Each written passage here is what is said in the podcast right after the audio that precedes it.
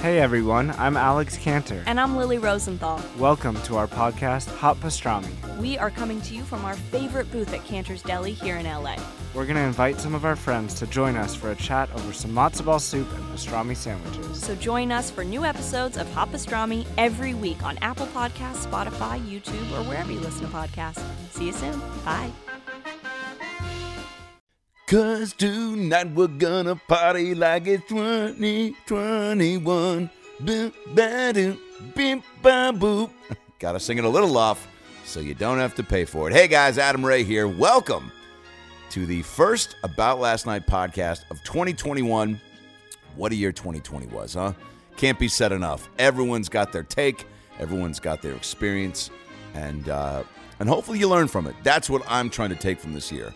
I think we all, like any year, have ups and downs, right? So you got to focus on the positives and not just the negatives. Obviously, worldwide, there were way more negatives.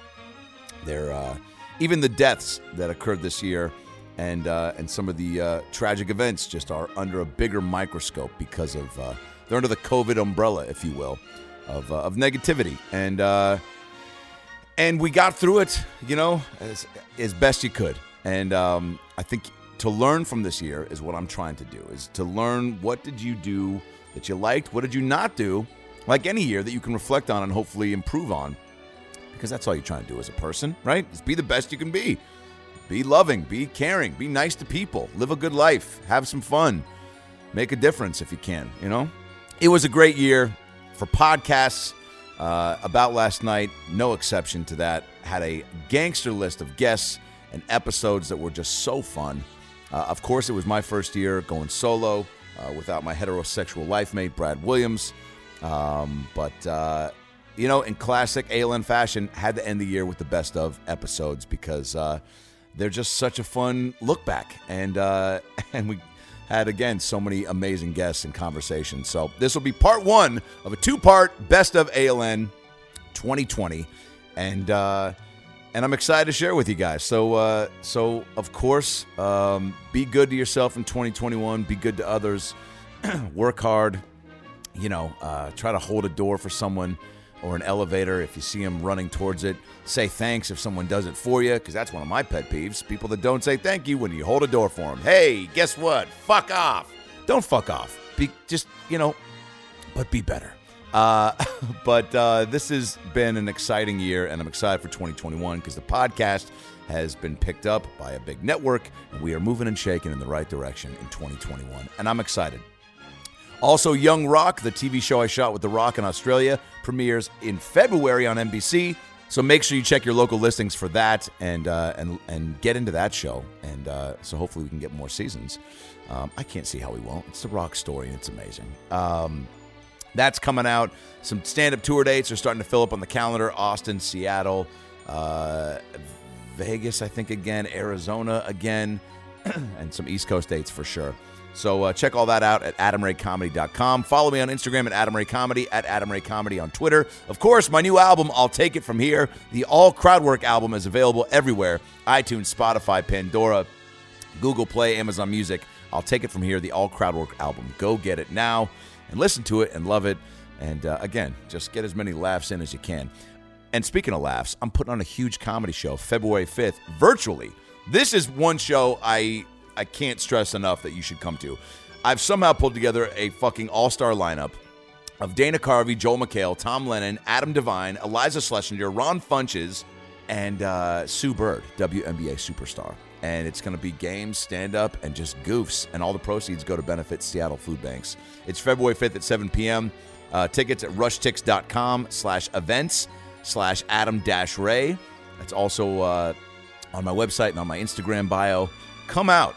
It's uh, fifteen dollars tickets, and it's laughing for a good cause. So I can't stress that enough. Hopefully you come to that. Adam Ray merch. Shop adam ray merch dot com for all your Adam Ray hoodies, uh, beanies, T-shirts, all your uh, Adam Ray accessories, buttons and mugs. Shop adam ray dot com. Get something special for a loved one and get excited because we're going to have a good year. By the way, after these best of episodes, Melissa McCarthy is our first back to guest episode. So get excited, get ready. But in the meantime, now that we got the tour dates, ticket info, uh, album info, Twitter handles, merch info out of the way, Sit back, relax, and enjoy part one of the best of About Last Night twenty twenty with a bunch of amazing people and me, Adam Ray. Hey, it's Herbert, mm-hmm. and you're listening to the About Last Night podcast, you slippery little son of a bitch. Mm-hmm. About Last Night.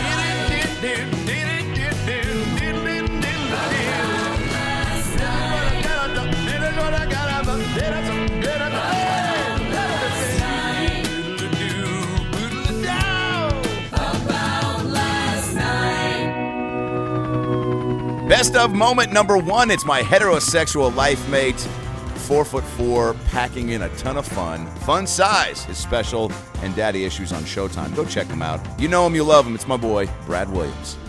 They always say live a life worth writing about. And even though a lot of things are shut down, there's still a lot of things. You can always go out of your way to create uh, experiences that will then uh, spawn into yeah. material. It's like pick up a fucking instrument, pick up a fetish, uh, pick up, pick up By a fetish, way, pick up. That, a... that has to be a reality show. Pick up a fetish. That's got to be like, you know, it's like so. My so my wife is obsessed with these shows where people are trying to find the right house for them, and I would love to do that kind of show, but instead of like couples going out and being like, do we want three bedroom, two bath, or four bedroom, but only one bath, but no backyard, like that?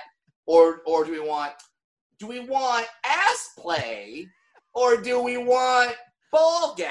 Like, there's pros and cons to both. Like that, I, I would watch oh. that show in a second, where a couple goes out and tries a bunch of fetishes to see which one their their new kink is gonna be. Yeah. Done. Or maybe there's a wall, Done. a spinning wall of fetishes like Fallon has for the impression wheel, and whatever it lands on, they have to try it. By the way, the spinner would not be an arrow. It would be a midget wearing a leather bikini. Oh my spin- God. Now I have to sell this show just so you can get employed. I feel like that would be one of those things that like Stefan from S N L would talk about. This place has everything. It has... It has midginis. You're like, what's a midgini? That's that thing where you have a midget in a bikini and you spin it until they. I thought it was. I thought it was gonna be a midget in a bikini eating linguine. Yes. Midget in a bikini, eat eat eating linguine. It it happens when the beat drops and we all get covered in linguine sauce. It's perfect. Oh my God. Yeah, there's, there is, uh, there is almost too much time for people to, and that's the thing too. When, when I don't know if you've experienced this at all, where you, you'll reach out to somebody, they get, they don't get back to you with it, and you're always so punctual, and and you always have been, and getting back, and but there's some people that I have exchanged messages with that get back like a week later, and I'm like, what the fuck were you doing? There's literally nothing you can say unless I was dead and I just woke up. Here, here's one thing this pandemic has taught me is that, uh, like, if anyone won't do your podcast right now, or if anyone doesn't get back to you right now, no. they don't like you.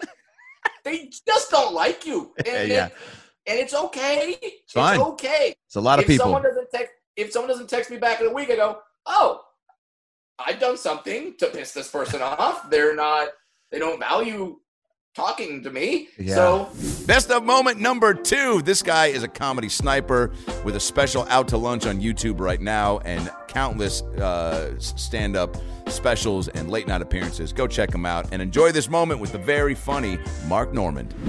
Have you had uh, really young fans uh, reach out to you just with comedy questions or? Uh, oh, yeah. Oh, these kids are so bold. They'll be like, hey, here's my uh, hour special I filmed in my basement with my eight friends. Can you watch it and then give me notes and then, you know, blow me? And I'm like, wait, what? I, I, how'd we get here? Like, you got to do the work there, kiddo. I can't do yeah. the work. Yeah, yeah. Um, what are what, okay, lastly, before we get out of here, um, what – Did you uh, write these down, these questions, or this is all off the noggin? This is, I mean, things I think about, but also it's easy when when you have – when I'm genuinely interested in somebody – it's easy to uh, to chat. So, yeah, man. Come on. That's the answer. But the last question, this one is, I did write this down. Uh, what do you think is cooler to, uh, to cooler place to get a hand job, an Uber or a taxi? That was the Ooh. only scripted question today. That's a good question. That's a good question. Now, am I paying for the Uber or the taxi, or am I just in one? You're just is in this one. An Uber pool? If it's an Uber pool, then uh, that's impressive to get that game that quick. It's some chick you just met, or dude. yeah, yeah. Hey, uh, hey. Or is it is it me and the driver? let's go. Uh, let's go. Uh, let's go Uber Black, or um, or one of those big taxi vans. But again, am I with a date or am I with?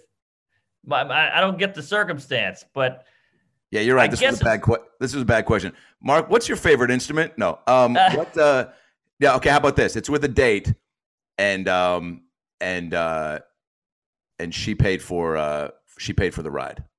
I'm going cab, and I'll tell you why. Great.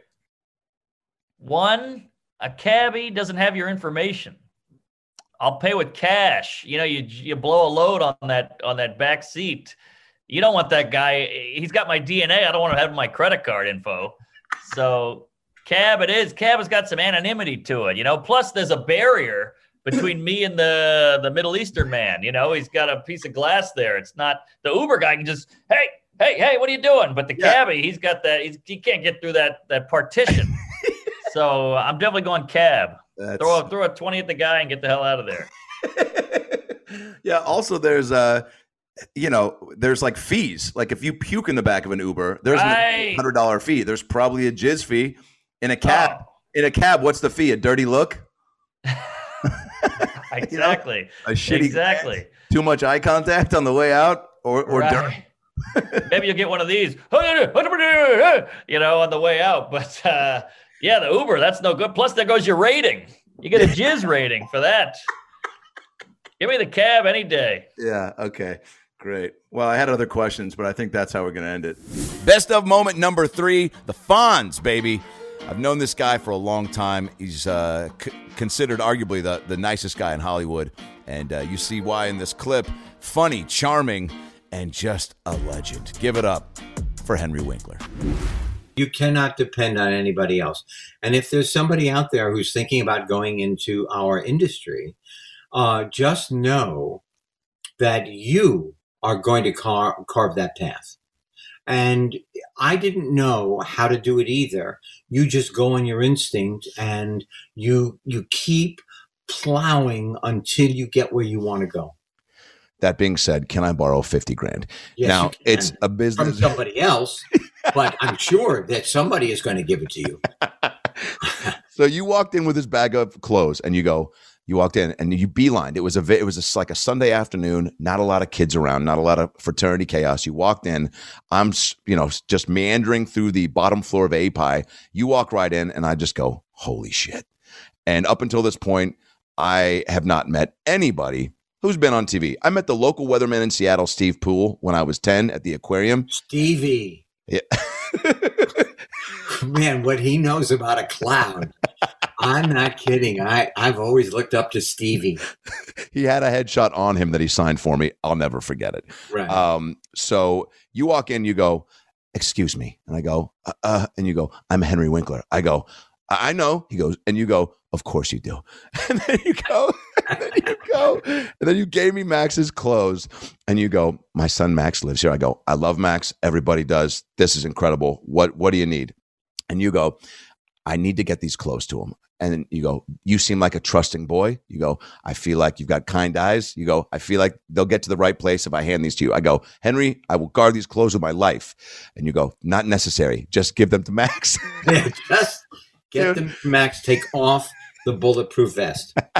So you hand them to me and then you pull them back and you go, you're not going to do anything weird with these clothes, are you? And I go, excuse me? And you go, we're in a fraternity. I know a lot of weird stuff happens. No defecation or anything will happen to these clothes. And I go, you have my word. Nobody will shit on your son's clothes. And you go, thank you. And you handed me the clothes.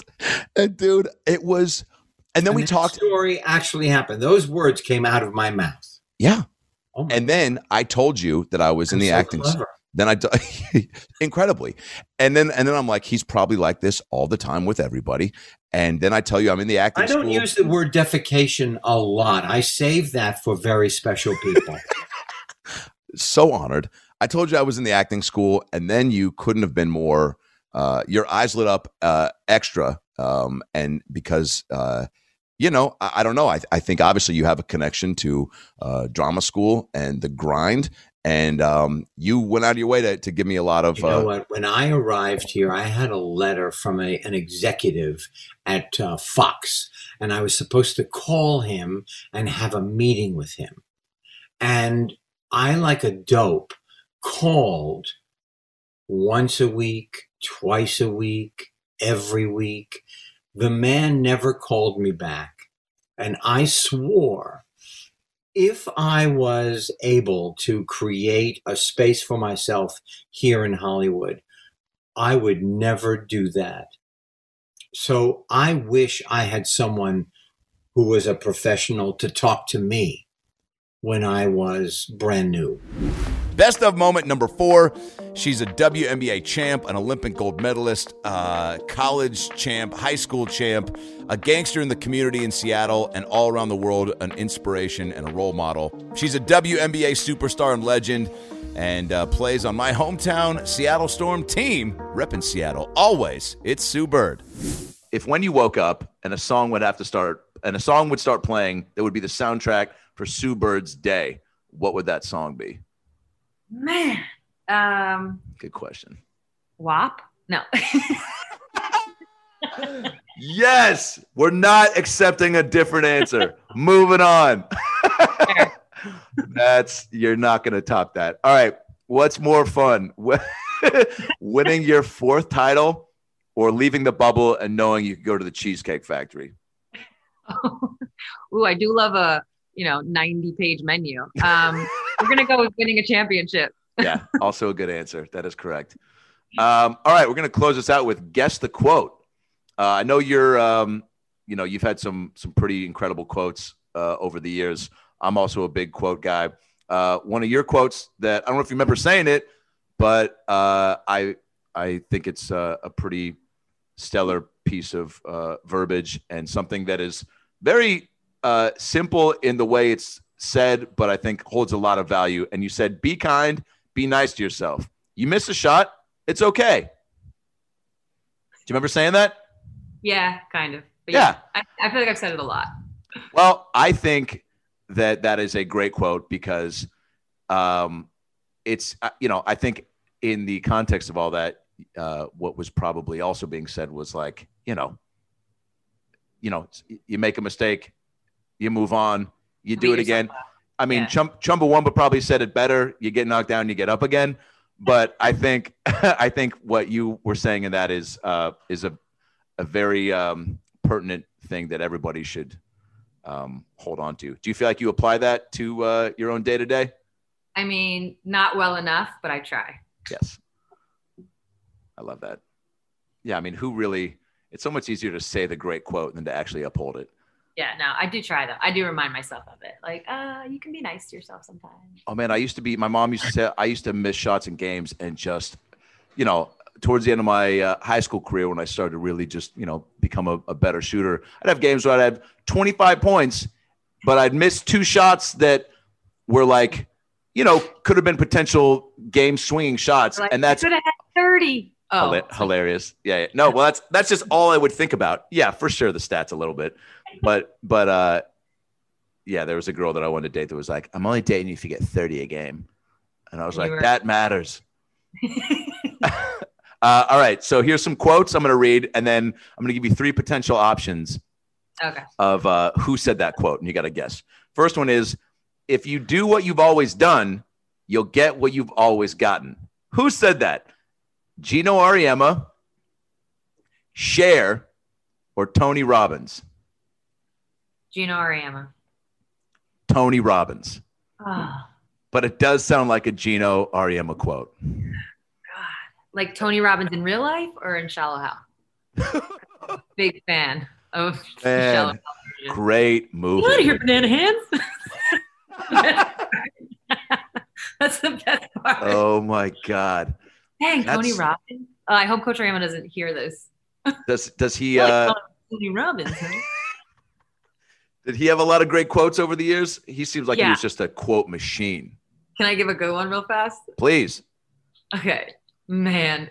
Probably not going to love that I'm saying this publicly, but so remember when those W W J D bracelets were really popular? Yes. So I actually wasn't there for this, but it's like told around the world in the UConn family. So it was the Final Four. It's like a really intense moment. Back and forth, close game. Team calls a timeout. Everyone comes in the huddle. Everyone's waiting for him to talk.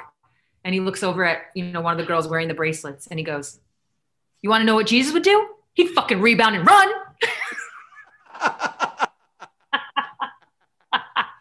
Oh my God. I mean, the- top three. Is, he's had some good ones. Another girl, like, she came down, she was all wild. He was like, stopped practice. He was like, "You know, sometimes you're Michael Jordan and sometimes you're Michael Jackson." Because she literally came down, it would be like, whoo, like she was like wild with it. Sometimes oh Michael Jordan, sometimes you're Michael Jackson. Sometimes, yet another sometimes one. It was sometimes uh, you're Oscar Robertson. Sometimes you're Oscar Wiener.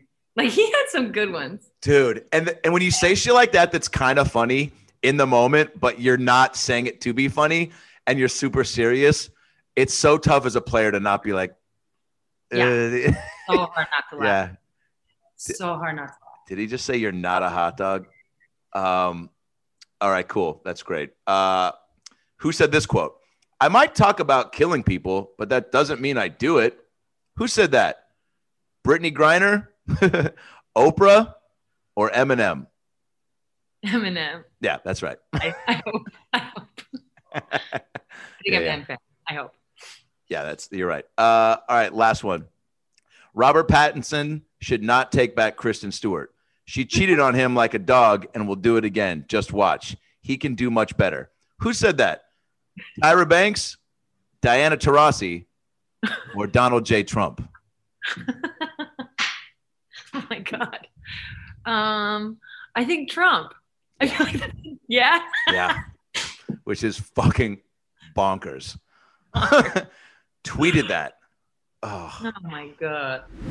Best of moment number five. You know this guy, my brother from another mother, from Curb Your Enthusiasm, The Goldbergs, and everything else. It's the very funny Jeff Garland. Oh, yo, there. By the way, there are huggers that are get the fuck out of here. By the way. You can, dude, you can have your week ruined by a bad hug. I'm going to tell you when we're not on here, maybe the creepiest hugger of all time, and you'll go, "Are you fucking kidding me?" I'm like, nope.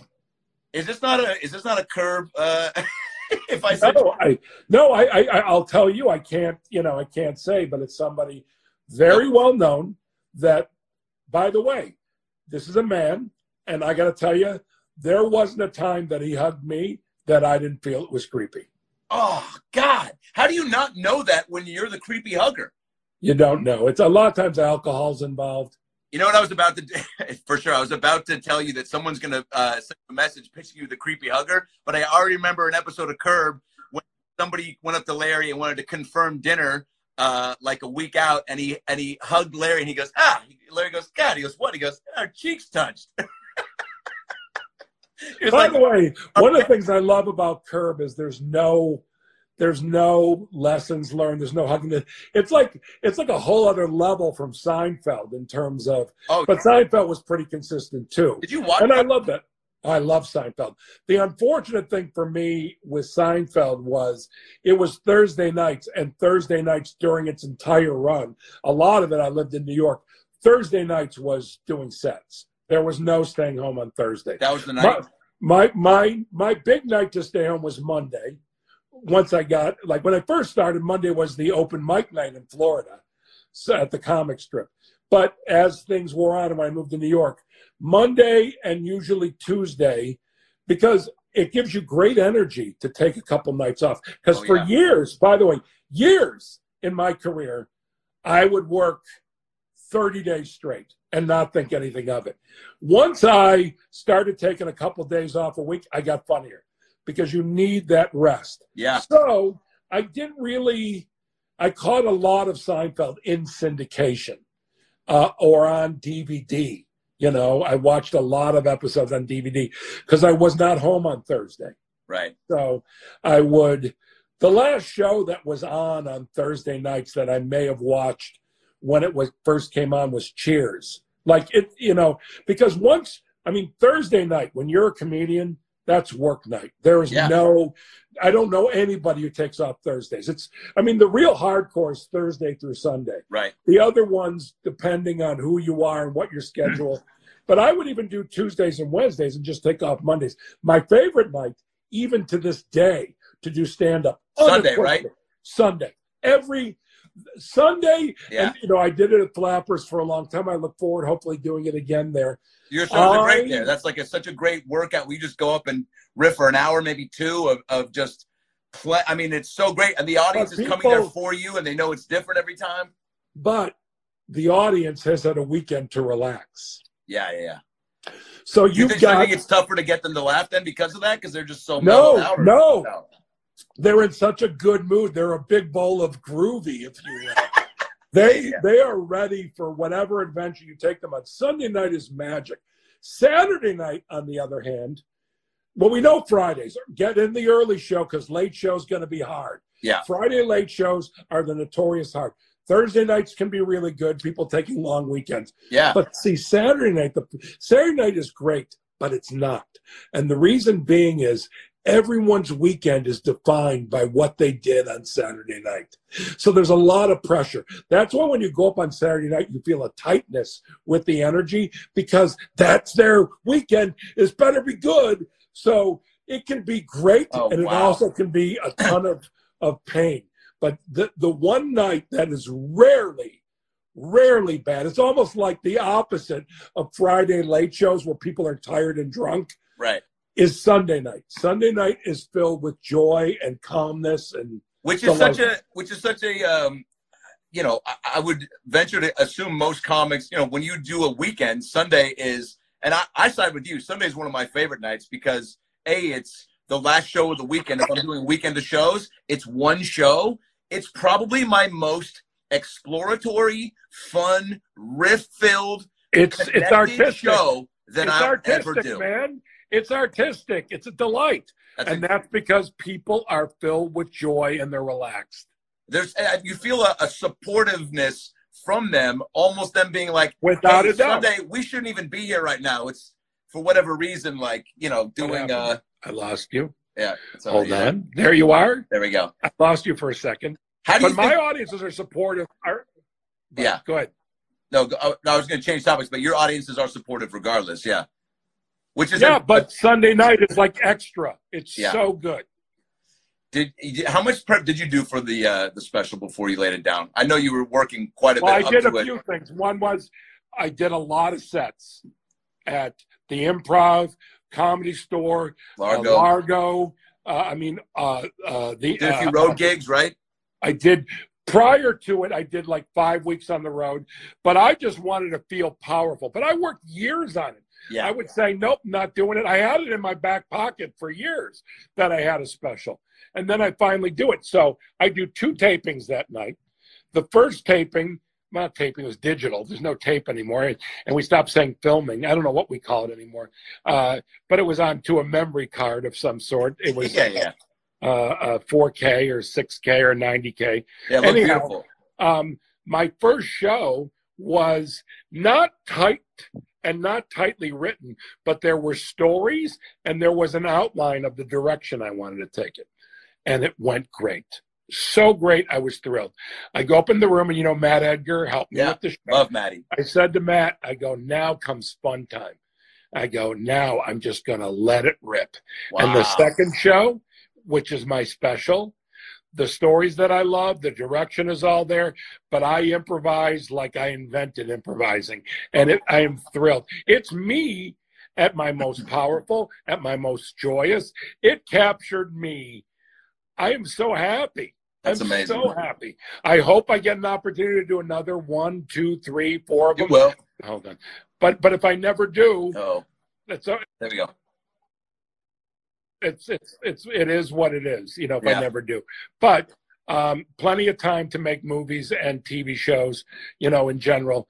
Uh, but comedy is very special. And by the way, I respect what we do as an art form, and I have great respect for it. So I'm only going to do it in the right way. It's not about anything but that. I hear you. yeah, you're. Uh, yeah, yeah. It's. Uh, you, uh, how do you think mimes are handling this? They're not saying much. Wow, should we go out on that? Up to you, but it was just too easy. That was a softball. That was nothing. I know. Uh, I didn't know if you were going to come back with anything. I didn't know if you were going to address it. Because here's the great thing about you. Unexpected, spontaneous, consistently different, right? Which is a great uh, name for a special. But uh, you, I didn't know if you were going to go, I see what you're doing, and mimes are people too, and actually give me an I'm answer. Not going to say it like that, but I would say to you, where are you going with that? That's stupid. I would, because I'm a, by the way, you know with me, our friendship is honest. I'm always going to be a straight shooter with you. Yeah. The only time you won't get the truth out of me, unless by some chance it is the truth, is if you make a movie and it's locked. If you make a movie and it can't be edited and you go, what did you think? I fucking loved it. I loved it. You have to. You got no choice. There's nobody there, but there's somebody there. And I see ya. Hey guys, comedian Adam Ray here. Thanks for listening to the About Last Night podcast. I hope you're enjoying the episode and I hope you're doing okay. It's a crazy, crazy time right now. And if you're a little uneasy, I get that. And I've also got the answer. Koi C B D. Say it with me. Koi C B D. Feels good. And it does feel good because I use all their products. I've been fucking with the fellas at Koi C B D since my circumcision. And I'll tell you this much. They're the best in the game, okay? Gummies, bath bombs, tinctures, joints, creams, oils. They got stuff for pets. Koi C B D has been giving the people what they need to feel better, to mellow out, to go to sleep right, to take away the aches and pains with the creams and oils, the bath bombs, make bathing just the best thing ever. You get a little a little radiation high from the from the balms. I don't know what's in it, but fucking goodness and, and just all sorts of, it's amazing, okay? It feels like drugs. And it's not, because it's C B D. So, if you want to get these amazing products, and I know you do, because I got the Adam Ray stamp of approval, go to koi c b d dot com and put in the code A L N fifteen to get fifteen percent off your first order. koi c b d dot com, the promo code A L N fifteen to get fifteen percent off your first order. Do it today and start living and feeling the right way. And now, back to the episode. Best of moment number six. Hey, take a look. It's in a book. You know this guy from Star Trek, Roots, Reading Rainbow. Can't believe we got him on the pod, and this whole episode is amazing. Go back and listen to it, uh, or just enjoy this clip right now with LeVar Burton. It feels like uh, books on tape and, and voiceover work was was something that that uh, I kind of fell into naturally. Yeah. Um, by the time I did M L K, I had been nominated for the Miles Davis autobiography. Wow. Um, And and I had done several books on tape already. It's just, you know, it, I guess it's just a natural thing, you know. Yep. I, I'm I'm obviously a, a fan of the written word, and um, and it just made sense to to to start doing that kind of work. Um, you take care I, of your I, pipes too, huh? I do. I, I I I do. What's the secret? Because I'm a V O guy, and you know, obviously, there's been some weed and tequila going down these uh, pipes over the last uh, twenty-five years. Um, I'm actually but, working. Know. I'm working with a vocal coach now. When when uh, COVID started, I was doing um, live readings on Twitter three times a week, and oh shit, I was afraid that I had done some damage to my voice, and um, I went and got it. Uh, got a COVID test and got it scoped as soon as I, I could. And so there's nothing going on with the, with goodness, the vocal man. cords. They're great, but I'm, I'm learning how to, how to speak and talk without, um, without muscling the sound through. I have a tendency yes. to, to, to speak from a glottal stop yep. and, um, and having everything that I say supported on breath is something that I'm learning. I'm really, I'm, I'm unlearning forty some odd years of bad habits. Wow. And it, it's been really, it was really, really scary. About a month or so ago, um, I was not sure that I was going to be able to do this. Um, but I'm I'm I'm ex- I'm actually experiencing some success now, and I'm I'm really really excited for the for the future, because uh, what I was doing I I I understand was not sustainable. Sure. And um, congrats, and so, man. Uh, yeah, I feel like I'm going to be able to use my voice and to make a living with my voice um, for a lot longer than I would have. So this was a this was a, a pattern interruption for me that was really um, necessary. And the podcast, and you're doing the podcast, LeVar Burton Reads. Yeah, right? I'm doing that That's, from from from the closet downstairs in the in the master. That's awesome. Um, and what yeah. uh, what you're reading? Short stories. Short, short stories fiction, is, is my jam. That's what yeah. I do. I, I say at the beginning of every episode, the only thing these stories have in common is that I love them, and awesome. I hope you will too. Oh, damn, you're so good with the foot, the just the fucking the setup, the button. I mean, dude, if you could make a coffee table book or teach a seminar on how to leave a room, we clearly know how. You, we clearly know that you know how to leave a Zoom, right? Yeah. I mean, dude, yeah, that's amazing. Uh, do you enjoy doing the podcast? I love doing the yeah. podcast. Um, I really do, because I, I, you know, when I was in the third grade, um, Missus Twiggs. Uh, my always remember, isn't that crazy? Miss oh Robish, never forget that shit. Right? Yeah.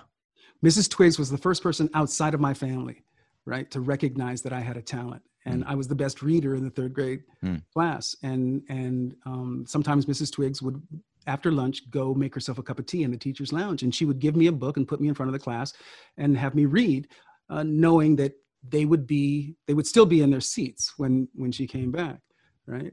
Um, so this is, this is been a part of me loving to read aloud for, for almost all of my life.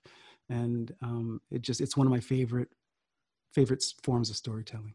Have you ever read, because again, your, your pipes are just, you know, second to none. Do you, uh, has, have you ever done a spoken word reading of the Reading Rainbow theme song? I have not. Do you know the words? Uh, God, I hope so. Do you want to do it right now? Butterfly in the sky. I can go twice as high. Take a look. It's in a book. The Reading Rainbow. I, now I'm going to Shatner. I can go anywhere. A little walking. Yeah. yeah, yeah, yeah. I... friends to know. Yeah. Ah, ways, ways. to grow. It's the Reading Rainbow. Oh, my. How, who doesn't love Chris Walken? Dude. I mean, Chris Walken is God. He really is. It, I mean. And an amazing song and dance man. I'm just saying. Yeah, right? Another. Right? Yeah, yes. Dude. There's guys that have Triple those threat. things. Triple threat. Triple in the Hugh threat. Jackman uh, department yep. of guys that just yep. come out with these extra skills, and you're like, dude, where was that? Yep. Exactly. Uh, is there a, is there a skill like that that you possess that people would be surprised to know? First of all, I'll tell you this much: didn't know you were as quick as funny as you uh, uh, as you are. You're very. You've got a comics mind, man. You yes and people brilliantly. Don't know that Kunt is funny. You know? Oh my God. All right, dude. Whatever your next album slash book is, if that ain't the title. is that is that the title of my first of my first memoir? I Kunta mean, don't dude. know people don't know that Kunta is funny. You are, man. It's uh, you know, as a comic too, it's just like like I've gotten to know um uh Dwayne The Rock Johnson right over the mm. past several mm. months. Another guy that just he's quick, you know, he? very quick. And mm-hmm. just like yourself, man. I, and this is what I uh, get get juiced up for, are guys that just yes and and want to play out a bit and go on a little tangent, knowing uh, that you're going to get back to uh, to what you were talking about. Whatever it was, yeah. Because that only is not uh, just a great quality for a person, but, man, it's like for uh, for just conversations in life, because I'm sure we both have had our fair share of get-togethers, family or or not, where you're in a circle with people and you're like, man, I'm just going to have to do all the heavy lifting on this. And, uh, and, and where's the licorice? Did they say there was licorice uh, nearby somewhere, you know, and find it out for yourself. But yeah. Have you gotten more into, before we wrap this up, uh, in doing uh, readings and just using the pipes more, um, you know, more uh, impressed by certain voices, or do you listen to more things with a little more intent? Because oh, I have even, my favorite. I, I certainly have my favorite voices. Yeah, you know, there's yeah. obviously James Earl, oh, right? Um, Come on. My friend Lawrence Fishburne has an amazing voice. He's wow. Had about a Michael Dorn. Um, yeah. Amazing voice. Jonathan Frakes mm. and Patrick Stewart. I think all of the all of the guys on on Next Gen, um, Brent Spiner. I mean, I think we all um, we don't suck in in in in the voice department. Uh, well, yeah, I would add LeVar Burton to that list for mm-hmm. sure. Um, all right, dude. LeVar Burton reads the podcast wherever you get podcasts: Stitcher, Spotify, Apple Podcasts. Um, you're you're great on Twitter, by the way. You're very very vocal. You're very active about everything that's going on, which I, uh, again, it's like, I don't know if there's a, a responsibility there, but you, um, you're using your platform, uh, and your voice, man. And it's really, uh, I know it's, you know, appreciated. Yeah, man. Uh, and, and Two Front War, um, yes, when is exciting. That? Yeah. Would you give me, uh, give we, me some are, background? we are, we are working now. Um, and, um, it depends on how it goes with the, the, you know, the world opening back up for travel. Um, I'm able to edit here um, in my house, and the editor's on the East Coast, but we're able to be, you know, in the same session at the same time.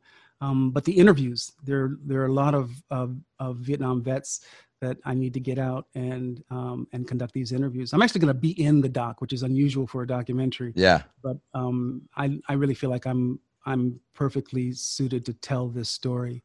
Um, I watched the Vietnam War um, when I was growing up on T V during the dinner hour, and um, and I have brothers and uh, uh, not well not blood brothers, but my brothers, mm. friends, close friends that I've grown up with that had had older brothers.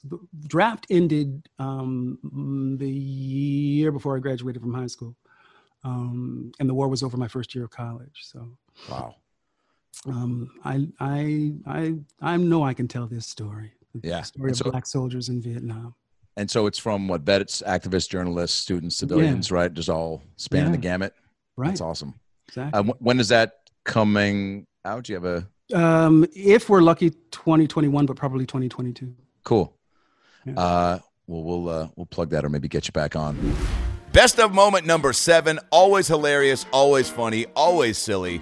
Specials, books. He's got a book out, Comedy, Sex, God. Of course, his show Crashing on H B O is still uh, one of my favorite uh, depictions of stand-up out there. Go back and watch it. And enjoy this moment with Pete Holmes. Of course, if I was a woman, I, I've, I've done this on stage before. It, it never really worked. I would have called, I would want to have been one of those women that like smoked a small cigar yeah. and people called her a broad and she drinks like Manhattans and just like an old timey girl with big tattoos and just oh, like, yeah. She's like, you yeah. ever seen an implant scar? Well, you're gonna, and, then, and she, she pulls her shirt to the side and then goes, psych, it's going to cost you. Good night, everybody. Uh, that is me. Don't you? That, that's I'm not great... saying that would be me. I'm saying that's who I am. Of course. Don't you think, real quick, there is something to, and I think this is my comic brain, where I'm like, and this is how I think now. If you're going to, like if Trump is going to say person, woman, man, camera, T V, and brag about a dementia test, or whatever that, and, and spend as much time, like, and do the things that he's going to do and, and not, and own it. Then and it's silly, and where I think the masses can regard it as like, if someone's going to do something, if I'm going to dress up, if I'm going to wear just a condom and walk down Hollywood Boulevard and try to act like I'm on par from your mom. With, from my mom, my boy, it's the one I gave him. That's all she would say. She wouldn't say that I should stop and that I could be arrested. She'd be like, that was, I gave him that. And he's using you it for good. You always wear a gift. When she comes over, you got to put on the gift. It's like wearing the Christmas sweater. You got to roll on that condom. Oh, and my just God. Tell her you're wearing it. That's so funny, by the way, that I may need to add to the bit of like she. Oh, please. Like it's the mom thing where you're like, you need to kind of give her the uh, satisfaction that the gift went to good use. And so of course, like, I have to wear it when she comes over. Yeah, I have to tell her when I put it on. You know, tell her how much the girl enjoy. You know, but so if I walk down Hollywood Boulevard and and act like I'm on par with the characters on Boulevard and try to take pictures with people, people should get to make fun of what I'm doing. So when I see someone boldly, bravely making out, viciously, aggressively yeah. on the third day of school, to me, I'm like, that's that's hunting seat. You're open for, of course, right? So that's how I viewed that. And uh, and also, and, I, but I mean, like that. That's what's so great about investigating thinking is like he, you were jealous. You know what I mean? Like, yeah. What is both sides of it? Thousand like, what's percent. going on? Yeah. Of course, you were jealous. Get a room. I would have loved to get a room. He should have looked at me room. and been like this, or grabbed her butt and looked at me and been like, you don't yeah. get to do that. Yeah. And then I go, is anyone in your mom's room right now? That seems high school.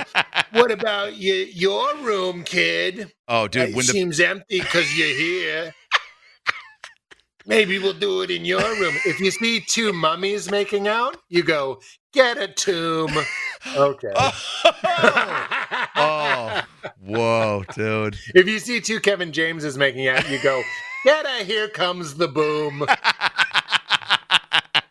Wait, if you see two, uh, wait, I see this. I need to fucking say it. If you see two uh, comics working out material uh, uh, in the mirror, you go, dude, get a Zoom.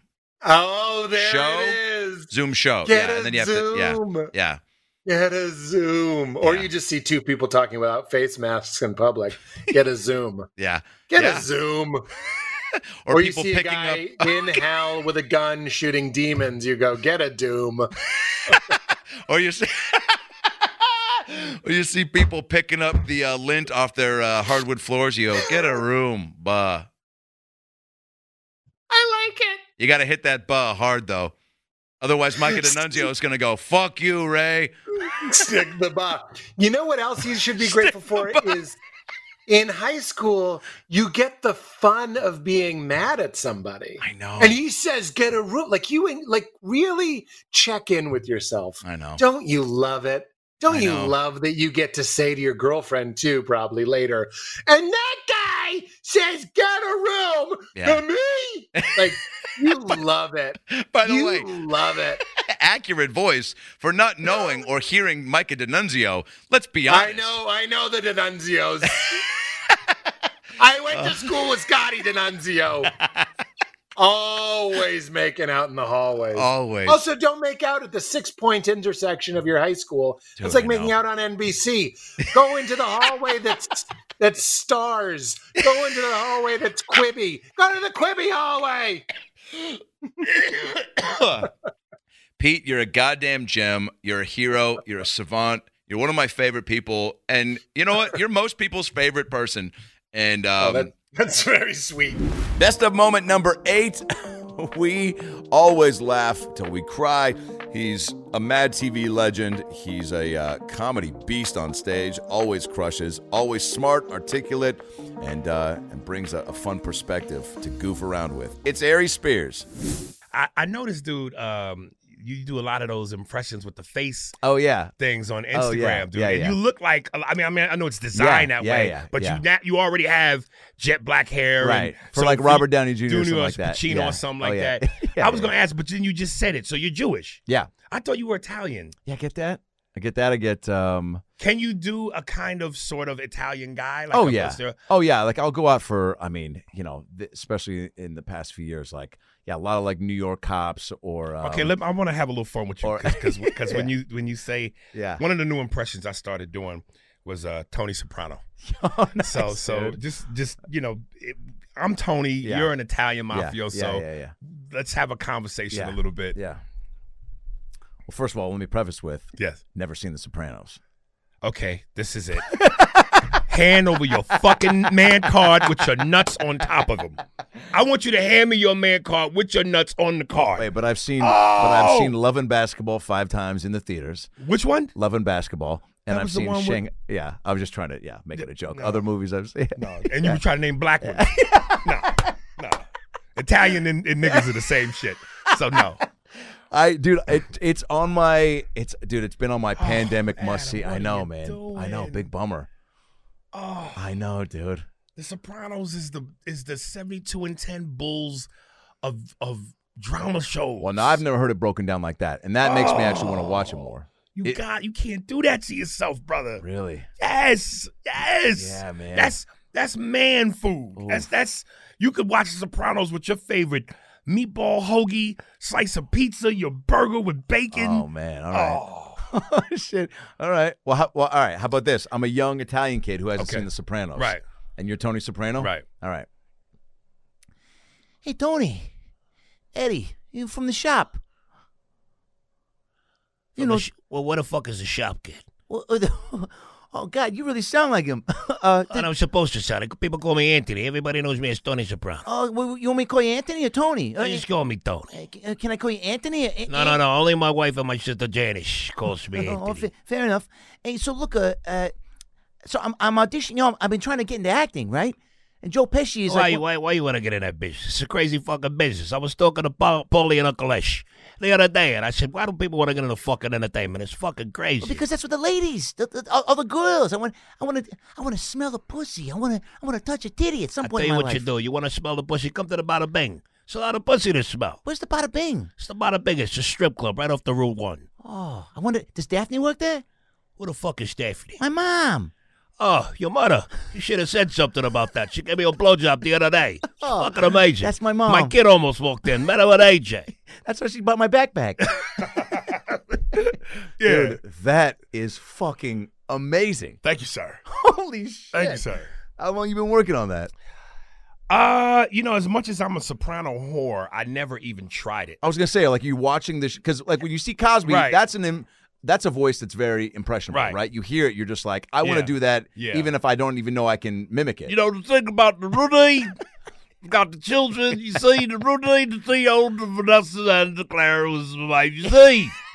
Well, when but, you grow up in the place that you grow, see, I came up in Philly where niggas were dealing drugs and the prostitution and the people that did all. I never thought at all my time I'd see a Jewish guy from Seattle who hadn't seen The Sopranos. Theo! But the thing is, as a Jewish man, if you would have went to prison for the roofies, you'd have got out with a plea deal.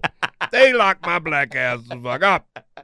But you know what it was, dude? The I, way you hit plea deal, dude. Yeah, with the plea deal. Best of moment number nine, a rising superstar in the stand-up world with her Netflix special, Quarter Life Crisis, out right now. Go check it out and enjoy Taylor Tomlinson. Dustin and I always talk about um, the fact that there's nothing sadder than Christmas decorations in airports when you're on the road. Like, you know, when you're on the road the That's weekend a... before Christmas, yes, and you're about to get, you're going to get home like Christmas Eve Eve, and you're just like trudging through the Atlanta airport to get to a connection. And Christmas and is just, just have, in your face. Yeah. Oh, just wreaths everywhere. Everybody's running up to their families with signs, and you're like, I got to go play the funny bone. Like, you know, you're just. Yeah. It's so dark. And you see so every got... scene from Love Actually playing out yes. live in front of you. You see people comedically slipping on eggnog, but still making their flights. And you're like, I can't deal because I'm not living what you're living. I'm going, yeah. yeah, yeah, yeah. Yeah. I put up my tree the second I got home, and I did it by myself. Look at you. And it was, it was a little sad. It was like so efficient. Which was a bummer. Like the last time I didn't put up a Christmas tree last year because I was just on the road. I was on the road every weekend and I was too busy. So I was just like, whatever, I'm not going to put one up. The year before that I put one up, uh, but I was living with somebody and it was like a big reveal. Like, look, I put the Christmas tree up. So like last oh, year I just sweet. skipped it.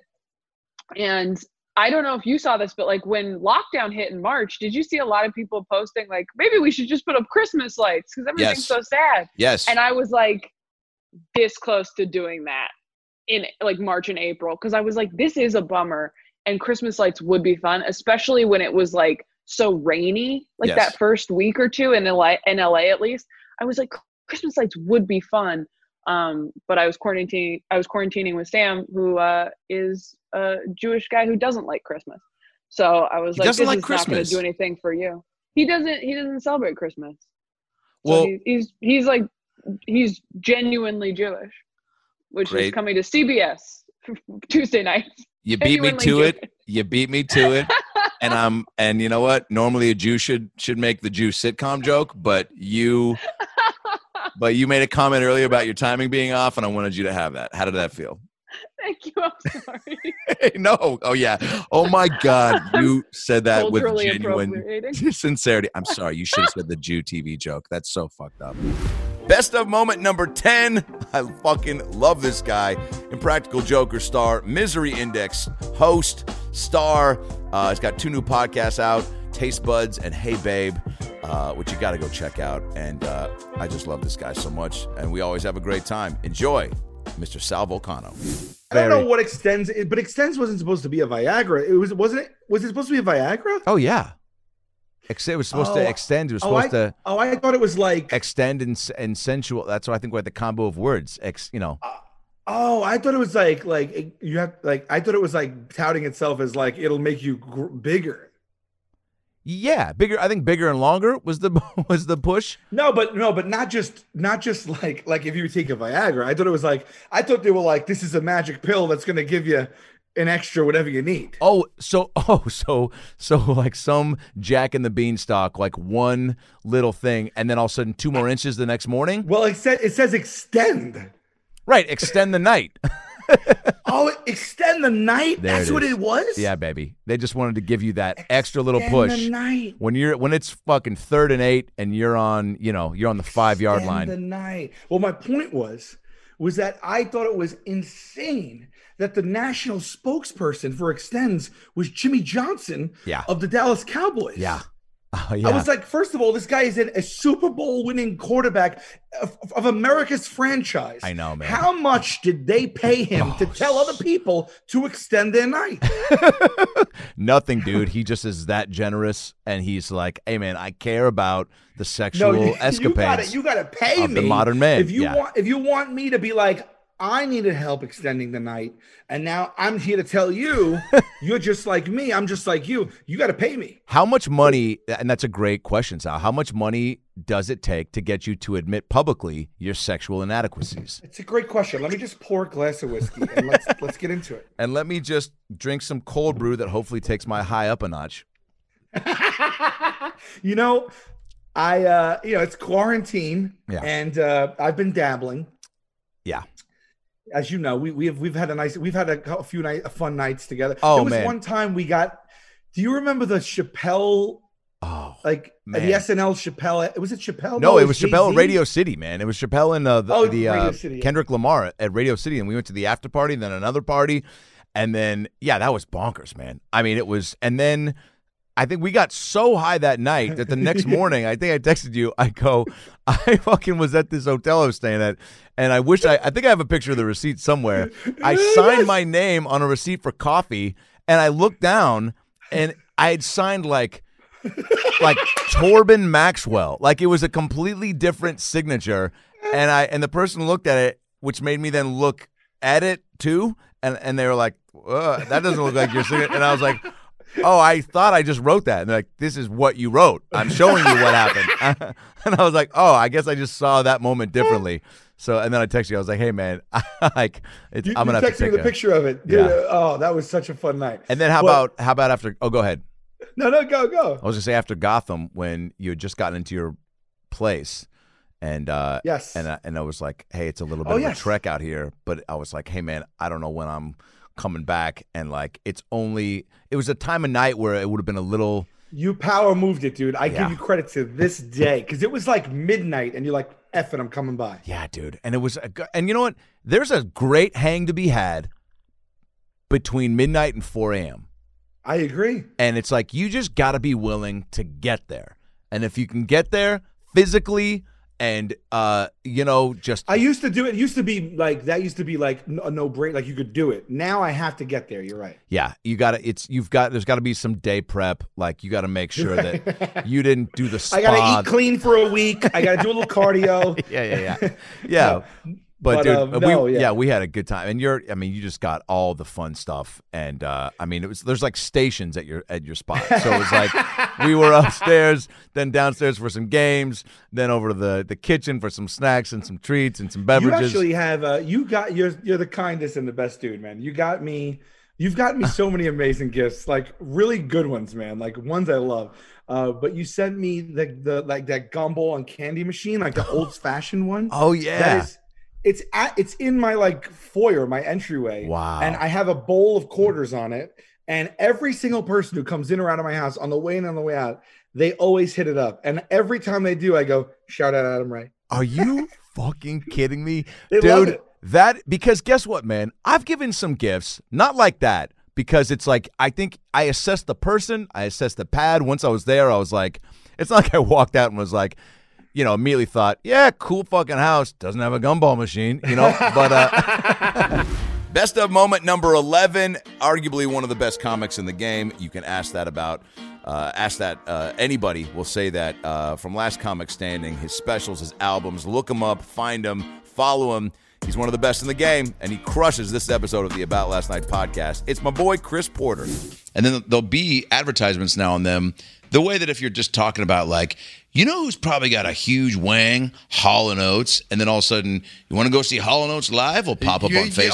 Oh, for sure. And then it'll be like, you want a fucking bigger cock? And you're like, this Facebook's truly listening. I know I have friends that will literally, while you're in the bathroom, will take your phone and just go anal beads, anal beads, anal beads, anal beads into the microphone.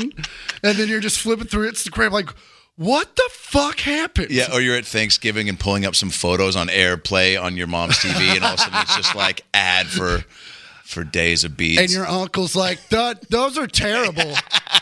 Yeah. Those, we had to go to the hospital with those. Remember that, Jenny? They're supposed to glow in the dark. Heads up, they don't. Not, not after the first time, anyway.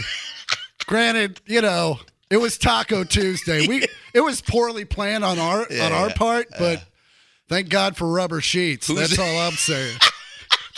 Who, by the way, is not poorly planning when anal beads are involved? I feel like there's never a, like, the whatever the excursion or event was that, that the beads were uh, were designed around is never going to end without somebody being like, do you know where he is or where she, like, somebody's getting lost or, you know, someone's getting accused of murder. I just feel like anal beads has a lot of negative connotations. And I say this, by the way, not ever... Uh, having you experimented with them? experimented with them, but also this COVID's getting me a lot closer to just throwing caution to the wind on see, all fronts. See, on my on my experience, most of the time when people talk about anal beads, it's been a positive experience. Oh, shit, do tell. Yeah, but again, I'm not from Seattle, no, so I don't not. know. I feel like when the days are grayer, darker things happen. Well, people skip from beads, I think, to uh, to suicide probably a lot quicker. Yeah, uh, if the days get too dark up in the Northwest, but also, but also, know, if you're thinking about suicide, try anal beads. Yeah. Maybe that's what was missing. There's no better uh, commercial. Just, I mean, because if you're gonna end it, you might as well knock it off your list. I wonder how much. Yeah, that would. I mean, when I've had some dark days, and not you know heading down that track, but. But really being like, what can pick me up out of my gloom? Mm-hmm. I'm usually like, you know, exercise, music, work even. Um, but anal beads is probably at least thirty things down the list. But, but as long as it's there. is, there is their motto. Yeah. Before suicide. That's what anal beads, the guy who came up with them goes, dude, people aren't going to go out of the way to get these. But knowing they can get them. Yeah. And knowing that it's something that they can do before they kill themselves is all we want to be known for. For sure. We're you like know? a seatbelt cutter. You're probably not going to use us, but man, if you need us, you're yeah. going to be glad you had us. What if you... about five review pages deep, there's a testimonial like, I was on the brink, bro. It was just me and the My Chemical Romance box set, and I thought I was going to end it, and yeah. then I tried anal beads. And then my friend Cheryl came over. Oh, yeah, and, and now uh, I'm back with my band. Oh, yeah, all the good things that come from it, aside from just keeping your heart beating. Yeah, it's just, man. Got a haircut. I just have a new anal bead perspective on life. Where it's just like, life is great. Now, how many can you, and for the viewers at home, we will transition to other topics of convo. But but if you're going to talk about anal beads, you should open with it. And also peel back all the layers. Yeah, because what's nev- going to lead into that?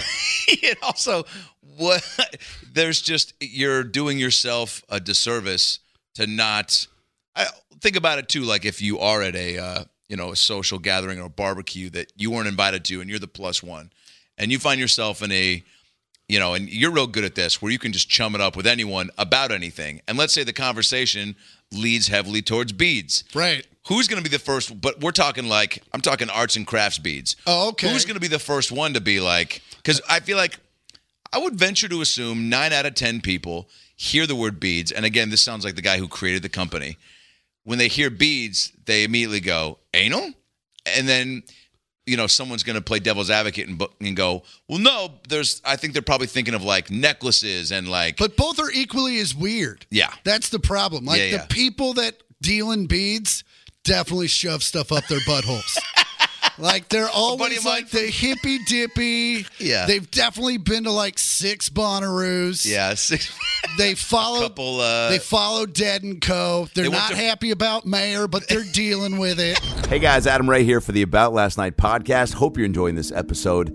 Obviously, it's a very difficult time for everyone right now. We're all uh, challenged in finding a day-to-day routine that uh, that makes our lives uh, consistent and awesome. And if there's something that's interfering with your happiness right now or preventing you from achieving your goals, BetterHelp Online Counseling is there for you. Uh, BetterHelp is a professional counseling service, online, private, and it's so convenient. Um, I've used it for a little bit now. It's truly the only way uh, that I've found uh, to help get uh, my own issues dealt with on my own time. Uh, at my own pace. You can schedule secure video or phone sessions, plus chat and text with your licensed professional counselor right now. They're specialized in depression, anger, stress, anxiety, family conflicts, L G B T matters, grief or relationships, uh, sleeping, which I have a lot of uh, trouble with, trauma, self-esteem. Anything that you share with them is confidential. And guess what? If you're not happy with your counselor for any reason, at any time, you can request a new one for no additional charge. There's three thousand U S licensed therapists across all fifty states, available worldwide. And again, there's four ways to communicate with them: text, chat, phone, and video. You can start communicating in under twenty-four hours. It's available on any desktop, mobile web, Android, and iOS apps. Schedule a video or phone session, generally weekly, unless your therapist schedules more, uh, unless you just are really not sleeping and need to get some uh, some some additional chats in. Uh, there's broad expertise in the network, which may not uh, which may not be locally available in many areas. Financial aid is available for those who qualify. It's secure, it's convenient, it's professional, and above all, it's affordable. All right, it's truly the most affordable option I've found. So right now, all A L N listeners are going to get ten percent off your first month with a discount code About Last Night. So why not get started today and start making some changes for the better in your life? You deserve it. So go to BetterHelp.com slash About Last Night. Simply fill out a questionnaire to help them assess your needs and get matched with a counselor that you'll love. That's BetterHelp.com slash About Last Night. BetterHelp.com slash About Last Night. And get ten percent off your first month with promo code About Last Night. And now, back to the episode. Best of moment number twelve. Holy shit. Scooby-Doo, I Know What You Did Last Summer. Summer Catch. She's all that. Uh, and now this guy's got a huge following in the gaming and wrestling world, and uh, has become a good buddy of mine, and, and just brings it every time. And this is one of my favorite moments of the year. Give it up for Freddie Prinze Junior Look, we know you love wrestling. You're uh, heavily attached. Um, uh, now I'm somewhat in the world. If you could become a professional wrestler and only these characters were available, Freddie, which of these would you choose? Danny Damn Dildo, it. Raymond the Masked Milkman, Barry Backfat, Vending Machine. Oh, God. Or Jack the Mean Cock. Okay. I know you want me to go Jack the Mean Cock, all right? Hey, dude, it's your world.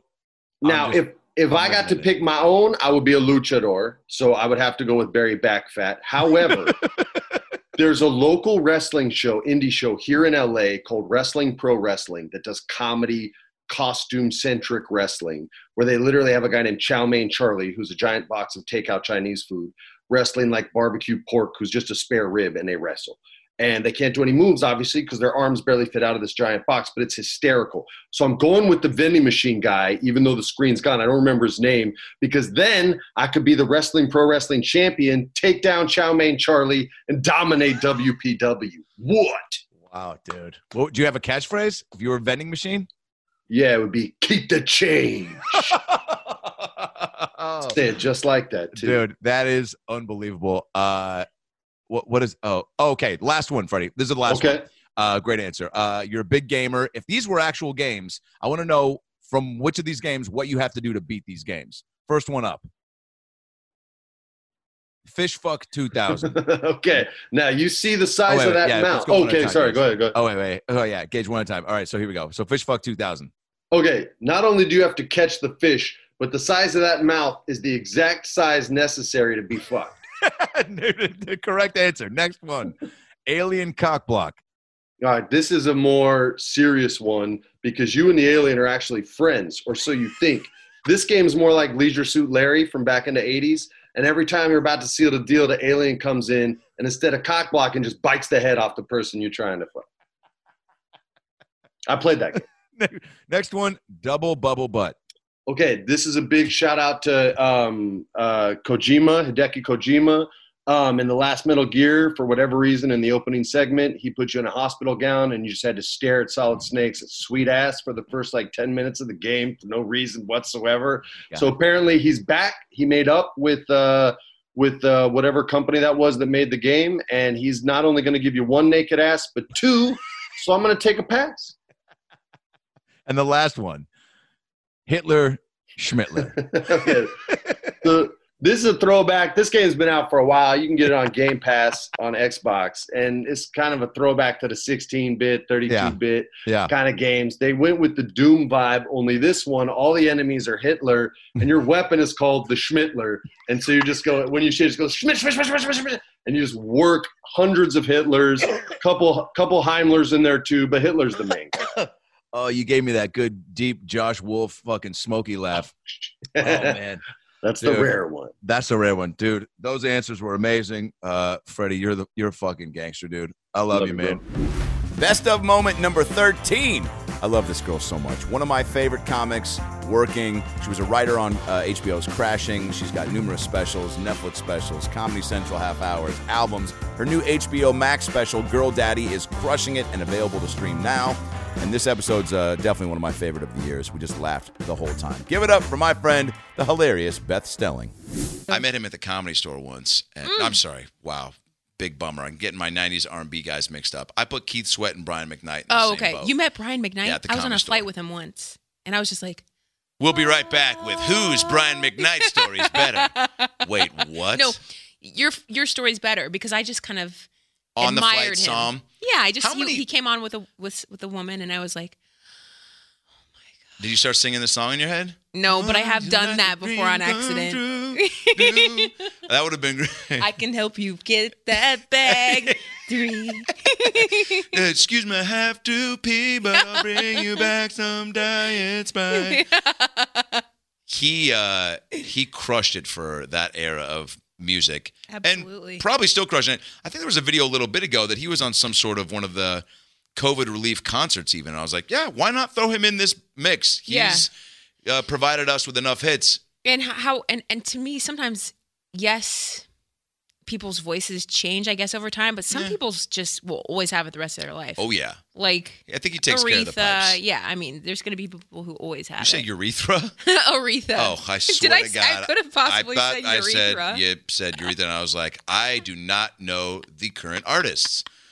You know when you watch an M T V Video Music Awards, and they're like, we'll be right back with Baxter Schwimmy. And, you know, he's like, and it's some kid with a sideways hat being like, Nick Carter can suck on these nuts. And you're like, you're throwing shade at Nick Carter? I'm, I'm tuning in. Uh, how many, by the way, I saw that guy on the plane stories, do you think? Because I literally just coming back from Seattle, Dennis Quaid was on our flight. Oh, my gosh. And uh, they, I think, had misplaced his guitar after, so I got to watch like a whole, I felt like I was watching Isn't that crazy? T M Z before it's aired, where he was like, my guitar.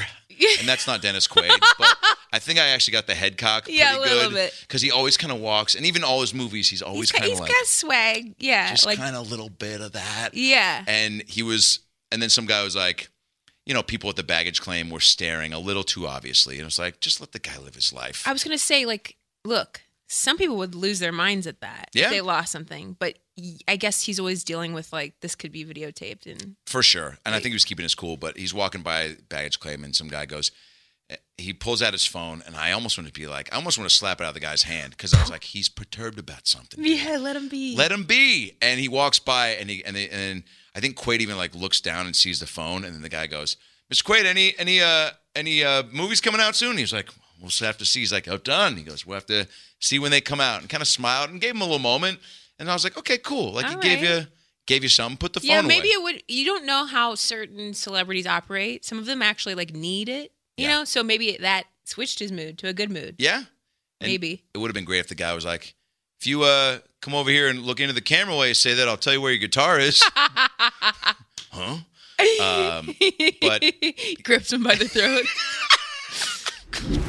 Best of moment number fourteen. You know him from Las Vegas, from When in Rome, uh, so many rom-coms, T V shows. His new movie out, Buddy Games, that he wrote and directed with an all-star cast of uh, Kevin Dillon, uh, Dan Bacandale, uh, Nick Swartzen, Olivia Munn, is out right now, streaming uh, on Amazon. And uh, and he's a fucking, you know, ladies would might call him a sex pot, a sex bod. A sex god? Anyway, women want to fuck him. Guys want to be friends with him. Give it up for the very funny Josh Duhamel. I actually got the job in L A and had to move to New York for those three years. Gotcha. And then moved back, uh, you know, beat the streets again for another year, year and a half. And then I got Las Vegas. Um, and then. Uh, and you guys shot that in Vegas, right? No, no, we shot that in L A. Oh, really? Uh-huh. We just built a giant set over on the sound stages in uh, at, at uh, Culver Studios. Uh, that show ruled. Uh, Khan, to me, is like one of those guys that people sleep on, and I can't only imagine the stories, the wisdom, the oh, yeah. fucking what it's even like to look across from that guy in a scene. I mean, yeah. do you have any just J C, J D fucking tales from the strip? Oh God, I've got so many. He was, he was truly, he'll go down as the, the guy that taught me more than anybody about not only acting, but about, you know, the business. And by the way, not just what to do, but what not to do. And he would be the first one to say, he's like, "Don't fucking follow in my footsteps, but here, come here." And every time we do a scene and, and, and he didn't think I was doing it right, he'd be like, and I always knew it. He's like, "Josh, come here for a second." I'm like, "Oh shit, here we go." So he'd take me aside and be like, "You need to let loose. You need to like do this or that." And I was like, "Okay, okay, okay." But I took it because this is, this is Sonny Corleone. This is, come on, this is, uh, this guy's done everything in this business. And I still, I still keep in touch with that guy. And That's I love awesome. him. He's a, he's, he's one of those guys that just, he lives, he lives, he's a purist. You know, he, he, he, he acts before he thinks. He doesn't, he does nothing, you know, you don't have to worry about him like mincing words about anything. And and I love that about that. I like that about anybody who's, who's got the balls to live their life that way. Um, but yeah, he, there's some, there's some, there's some gems, man. I remember my first date with, with, I was going on my first date with Fergie back in two thousand four. Yeah. I was like, "Jimmy, I'm going on a date with this girl. I like her. You know, what do I, what do I do?" He's like, "Come here. First of all," he goes, "take her to this restaurant. But before you do that, you got to jerk off first before you go to the restaurant." You're like, "It's to, only an Olive Garden." You're like, to, "No, no, no." He tells me to spank it before I go on the date because that'll relax me. So I won't be all horned up at the date. Dude, that is... fucking phenomenal advice. By the way, you're probably like thinking he's maybe going to give you some like really big, you know, no. like, "Dude, here's the thing. Like, take, like, pick her up. Make sure you got like, find out what type of music she's into. Maybe have that song playing in the car when you pick her up." He's like, "No, dude, just find a dark corner in your house, turn on, the, turn on the lights so you can really hear yourself and just empty the tank." Oh, my God, dude. That's fucking amazing. Best of moment number fifteen, Seattle Seahawk tight end, former Carolina Panther tight end, going to be in the N F L Hall of Fame. One of the funniest athletes I think I've ever talked to, and uh, just all-around good guys. It's Greg Olson. Wait, are you one of these guys that's just like, "I wake up with just a genuine zest for life"? No, I wake up tired as shit. I just suck it up. I wake up tired and I just say, I suck it let's up. go. Let's yeah. I, I've never. Wait, how my come? Wife, my wife is just like a coffee fiend. Yeah. So she's loving it here. Oh, because there's so many to, mom, pa places, dude. She'd I could go to a you, different coffee shop every day of her life if she could.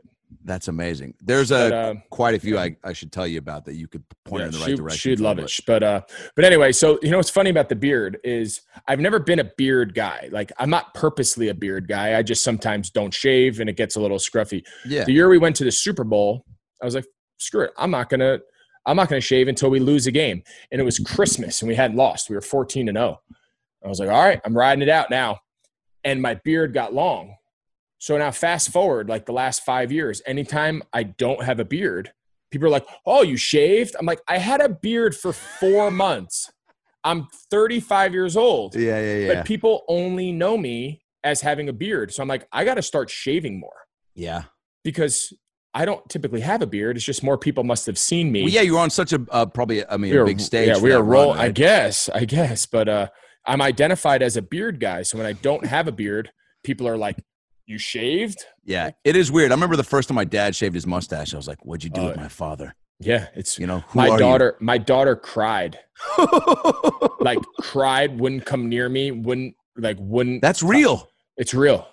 Yeah. It's there's real. They, they like don't recognize. They just get so accustomed to being yeah, like, it, I bet also kids like there's, you know, there's so much grabbing yeah, and pulling you can do yeah. with that. She, uh, she was like beside herself. Devastated. But wow. yeah, so, uh, you could have walked out and been like, see a family, and she'd have been like, as long as you, as long as, as long as you grow that beard out and walk out, I'm, I'm okay. Yeah. Yeah. I don't know who uh, you are, weirdo. Yeah. Uh, real quick. I want to do a quick, uh, just, you know, again, uh, a, a Seattle get to know you, ten question quarantine, uh, just quick rapid fire. Cool. Yeah. Okay, cool. And thanks for doing this, by the way, dude. You got you're it. A fucking beast. Glad you're here. Um, oh, and your podcast, T E one podcast, right? Yep. You got to plug that. Got to plug that. Where can people get that? Everywhere podcasts are found? Everywhere podcasts are available. You know the lines. Yeah, dude. Yeah. All audio platforms. And you're interviewing all, um, I mean, yeah, was, tight ends of young and old. It was pretty yeah. cool. I'll tell you, I, when, I, when we first set out to do it, I was like, okay, this could be kind of cool. Like they pitched us the idea of me hosting this kind of like mini series, telling the story of the tight end from the yeah. beginning. And I was like, okay, like that's kind of cool. Like I can see it, but who are we going to talk to, right? Like we got to get the right people to yep. tell this story. Well, fast forward a few months, uh, it comes out next week and it's called T E one, as you said. And we, our first interview is with Mike Ditka. Come on. Who is an absolute legend yep. slash he's Mike yep. Ditka. Did you okay? get to know him while you were in Chicago? I didn't, you know, and it was really cool for me to interview him now being able to like reflect on my time back yep. in Chicago playing like under like the shadow that he casted. Yeah. Um, everything being compared to him since Ditka, since Ditka, since Ditka. And just be able to like share some of those stories with him and him kind of talk about his career and some of his, it was, that was a really unique way to kind of start. And then it just kind of hit the ground running. So we started with, with Coach Ditka. Then we got Ozzie Newsome, Come who's on. now the, you know, the general manager, obviously of the Ravens, Super yeah. Bowl champ, um, Shannon Sharp, and the stories that he told, and and that was that was really anyone who's listened to Shannon, he's he's oh, not he's afraid one of my to fans, talk. Yeah. The episode could have been four hours long. That's amazing. Um, and then we had Tony Gonzalez. Let me tell you something, Skip. Yeah, exactly. I yeah, was yeah, Skip. Yeah, yeah, yeah, and yeah. then um, we had Tony Gonzalez. Wow. George Kittle, Travis wow. Kelsey, and then we finished. We did something cool at the end with uh with the rookie from Notre Dame who got drafted by Chicago, Cole Kmet. So he was their second round pick, and it was a really cool thing. I, I'm, I'm anxious for people to hear it, but we thought it was cool that I got to interview Ditka. There was a Chicago kind of thing. Yeah. And then here's this kid who, when I was playing in Chicago, he was like a middle school, high school kid growing up in Chicago, being a Bear fan. Yeah. Went to Notre Dame, now gets drafted by like his home team. And like we had each guy share some like level of advice, a message, and we were able to let him listen to it. So his interview his last podcast kind of puts a good kind of ribbon on the entire conversation. That's awesome. And um, I think people are going to really enjoy it. I know I enjoyed it. I don't want to say more than I anticipated, but it was, I, it, it was uh, an experience that was, was really cool. Yeah. Well, you've got like, I mean, this is also why, I mean, aren't there pl- like, you're already going to jump into like the, uh, the, the analyst broadcast booth, uh, right? Like there's already been, yep. I mean, you, this is something that I think you probably don't, I mean, just being easy and and and uh, effortless to be conversational and personable like this, not everybody has it, and and doesn't, you know, it's not like you need it to be an athlete, but like, shit, man, like post football for sure.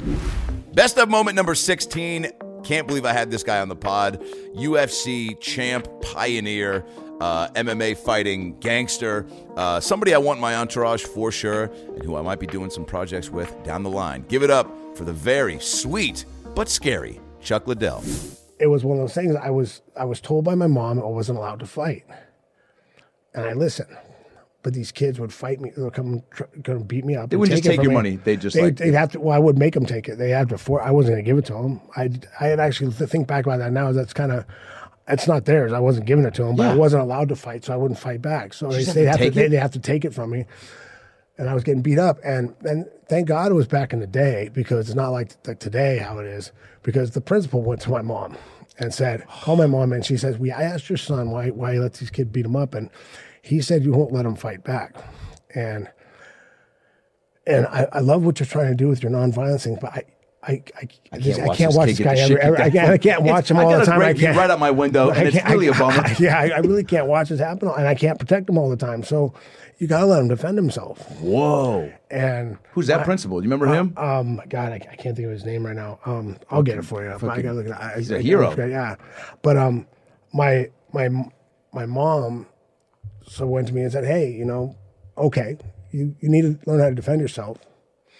And, and but you can't start a fight, but you're allowed to finish it. And so, please make that T-shirt with your mom's face on it. Yeah. Yeah, so she sent me to my grandfather, and, you know, he's he's a, a he was from Brooklyn and a, a pretty tough guy. And uh, he, he was in, with the Army, and then he was uh, a cop. He was a, a retired uh Uh, as a sheriff's coroner. Oh, wow. Um, and then... Uh, so he'd seen his fair so, share of action. Yeah, and, and so he, he started teaching me how to fight. And I, I learned how to throw some, throw some straight punches, and, and, and, you know, the rest is history as far as fighting goes. I, I But, I mean, like, at what point do you go... Does he show you a few moves, and then he's just like, all right, I think you're ready? Because, like, I feel like even just learning, once you're in the moment, and the kids, that, that day when you're like, fuck, they're probably coming for it, like, do you just psych yourself up, well, or on the bus that I, day? That long, that long ago, I don't even remember. I think I was just so happy to be able to fight back. Cause at that so point, once they gave me the green light, they gave me the green light to fight back. I was just like, oh, "Let's go!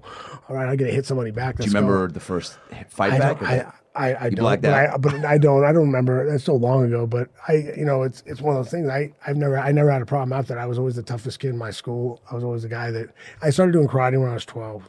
Now, did you have this uh, goatee when you were twelve? Uh, no, I did not. I, no, no, no, I did not. That, that, that, that helped. It'd be that great if you were like, yeah, you know, people didn't bother me. You know, I was yeah, six, no. eight in the fifth grade. Uh, okay, so then, so you start getting that. It's probably it's self defense, but there's got to be at some point the fun factor, right? And oh, it also, fun. It became fun. I liked it, and I liked, and I and I, and I became, and I look back now because I didn't even think about it back in the day. Because I, I used to love fighting people for somebody, like oh, defending he, he, your friend's honor. Yeah, hey, Not even, I didn't have to be my friend and say, hey, that guy don't want to fight you, but I will. And they'd be like, oh, I got no problem with you. Oh, you, you kind of do now. Oh, you know, my because God. Because I, I, I said I figured out when I was about twenty-one, twenty-two. I figured out that. You could look, bully the bully. Well, that, no, no, no but I know about twenty-one, twenty-two, I, because I always said I never I never started a fight. Right. But I re- re- realized about twenty-one, twenty-two, I never let you out of it real easy either. So, I mean, you put me in a position where, where I could fight you. And yeah. Like, I, I mean, I always let you walk away. You always had that option. I'm right. not hitting a guy while he's trying to run away from me. Right. But I wouldn't give you an easy way to walk away from me without looking like the biggest pussy in the room. Gotcha. You know, like, I'm, you know, you'd have a choice. A lot of guys took the choice of, I'll look like a pussy, I'm out of here. Because a lot of guys. Was there a face you'd make or something you'd well, say? The way I just look at it, well, usually it was just, what the fuck do you say? Yeah, that'll do it. I just and fucking like, pissed a little bit. Jesus and, Christ! And, and usually that was it. And that cause, and and I was actually I, I had a lot more, gave a lot more leeway than a couple of my buddies I grew up with. That where if you if I said that to you, you got whoa. This yeah. is the only answer that didn't get you punched. Yeah, yeah. Best of moment number seventeen. This guy's done it all. His stories will rival anyone's in the business, and he tells some great Robin Williams stories in this best of moment. It's Tom Arnold. Yeah, do you fun. go out of your way on, had you met Hugh Grant before that? Do you go out of your no. way to try to chum it up, or do you just go, he hey, he's the he lead, I'm going to, okay. He just had four weddings and a funeral. Right. I just had True Lies, and Chris Columbus directed that. Oh, man. And Chris Columbus is so good, and Joni Cusack, of course, yes. played my wife. I love her so much. And Julianne Moore is great. And we, uh, you know, it was it was great fun. Hugh and I got along. We hung out. Robin Williams, you know, we filmed in San Francisco where Robin Williams lives. So, yes. you know, we had uh, uh, we had a lot of fun. You know, Hugh got arrested with the prostitute while yeah. we were promoting the movie. Right. And, uh, I, you know, I, there's, you know, I tell a lot of stories about that, but, you know, we had, I'll, I'll tell you one real quick. Yes. So Hugh, Hugh, this one she likes. So Hugh is uh, very funny. And uh, uh, uh, first of all, he, I made him so nervous. So, you know, cause I, cause I punched that dinosaur in the toy store fight. The stunt man in there, uh, the, the uh, stunt coordinator's like, okay, you can punch him anywhere you want, except right here. The eyes are actual metal. So don't hit him in the eyes, because that's the only place that's not padded. So anyway, we get going in the thing, get going, I get excited. And I was like, he said something about the eyes. So I hit the stunt man as hard as I could right in the eye, and it cut his eye oh, so deep oh, here. It shit. knocked him out. And, it, it's, you know, stunt men are like, they go, you've got to give him the hospital. He's like, no, no, I got to finish the scene. Just uh, stitch me up or give me some. And they brought him up smelling salty, finish the scene. So Hugh Grant saw that, saw that, this guy. So we got to the, Uh, the liver scene at the end. There's a scene where I, my character is supposed to punch Hugh Grant. By now, Hugh Grant and I've hung out a lot. Oh, great. And uh, uh, and and but and something happened in the middle, which made Hugh Grant think I'm going to get even with you, because in the middle of that there had been two movies about Tom and Roseanne's divorce, and one was on A B C or one was on N B C, and then the second was on Fox. Now Fox T V, this was a Fox movie, much like True Lies was. So when it was announced that Fox T V was doing a Tom and Roseanne, whatever movie, Hugh Grant came to me and said, that's outrageous. We are doing a Fox movie. And they're gonna, and I, I you, you gotta, that is outrageous. That is so disrespectful of you that they would do a Fox movie while we're filming this movie after you killed it in True Lies. That is, uh, I can't believe they would do that to you. Uh, I think that you gotta, uh, that is so disrespectful. Wow. And anyway, and it really got to me, like, right, I was feeling very low. And he said, listen, come over, listen, man, come over here. It was Saturday night. He said, come over here to my, we're staying in Napa Valley. We each had these, these big bungalows. He said, come over here, man. This is the most, that's the most fucked up thing I've ever heard of. And I've been in show business a long time.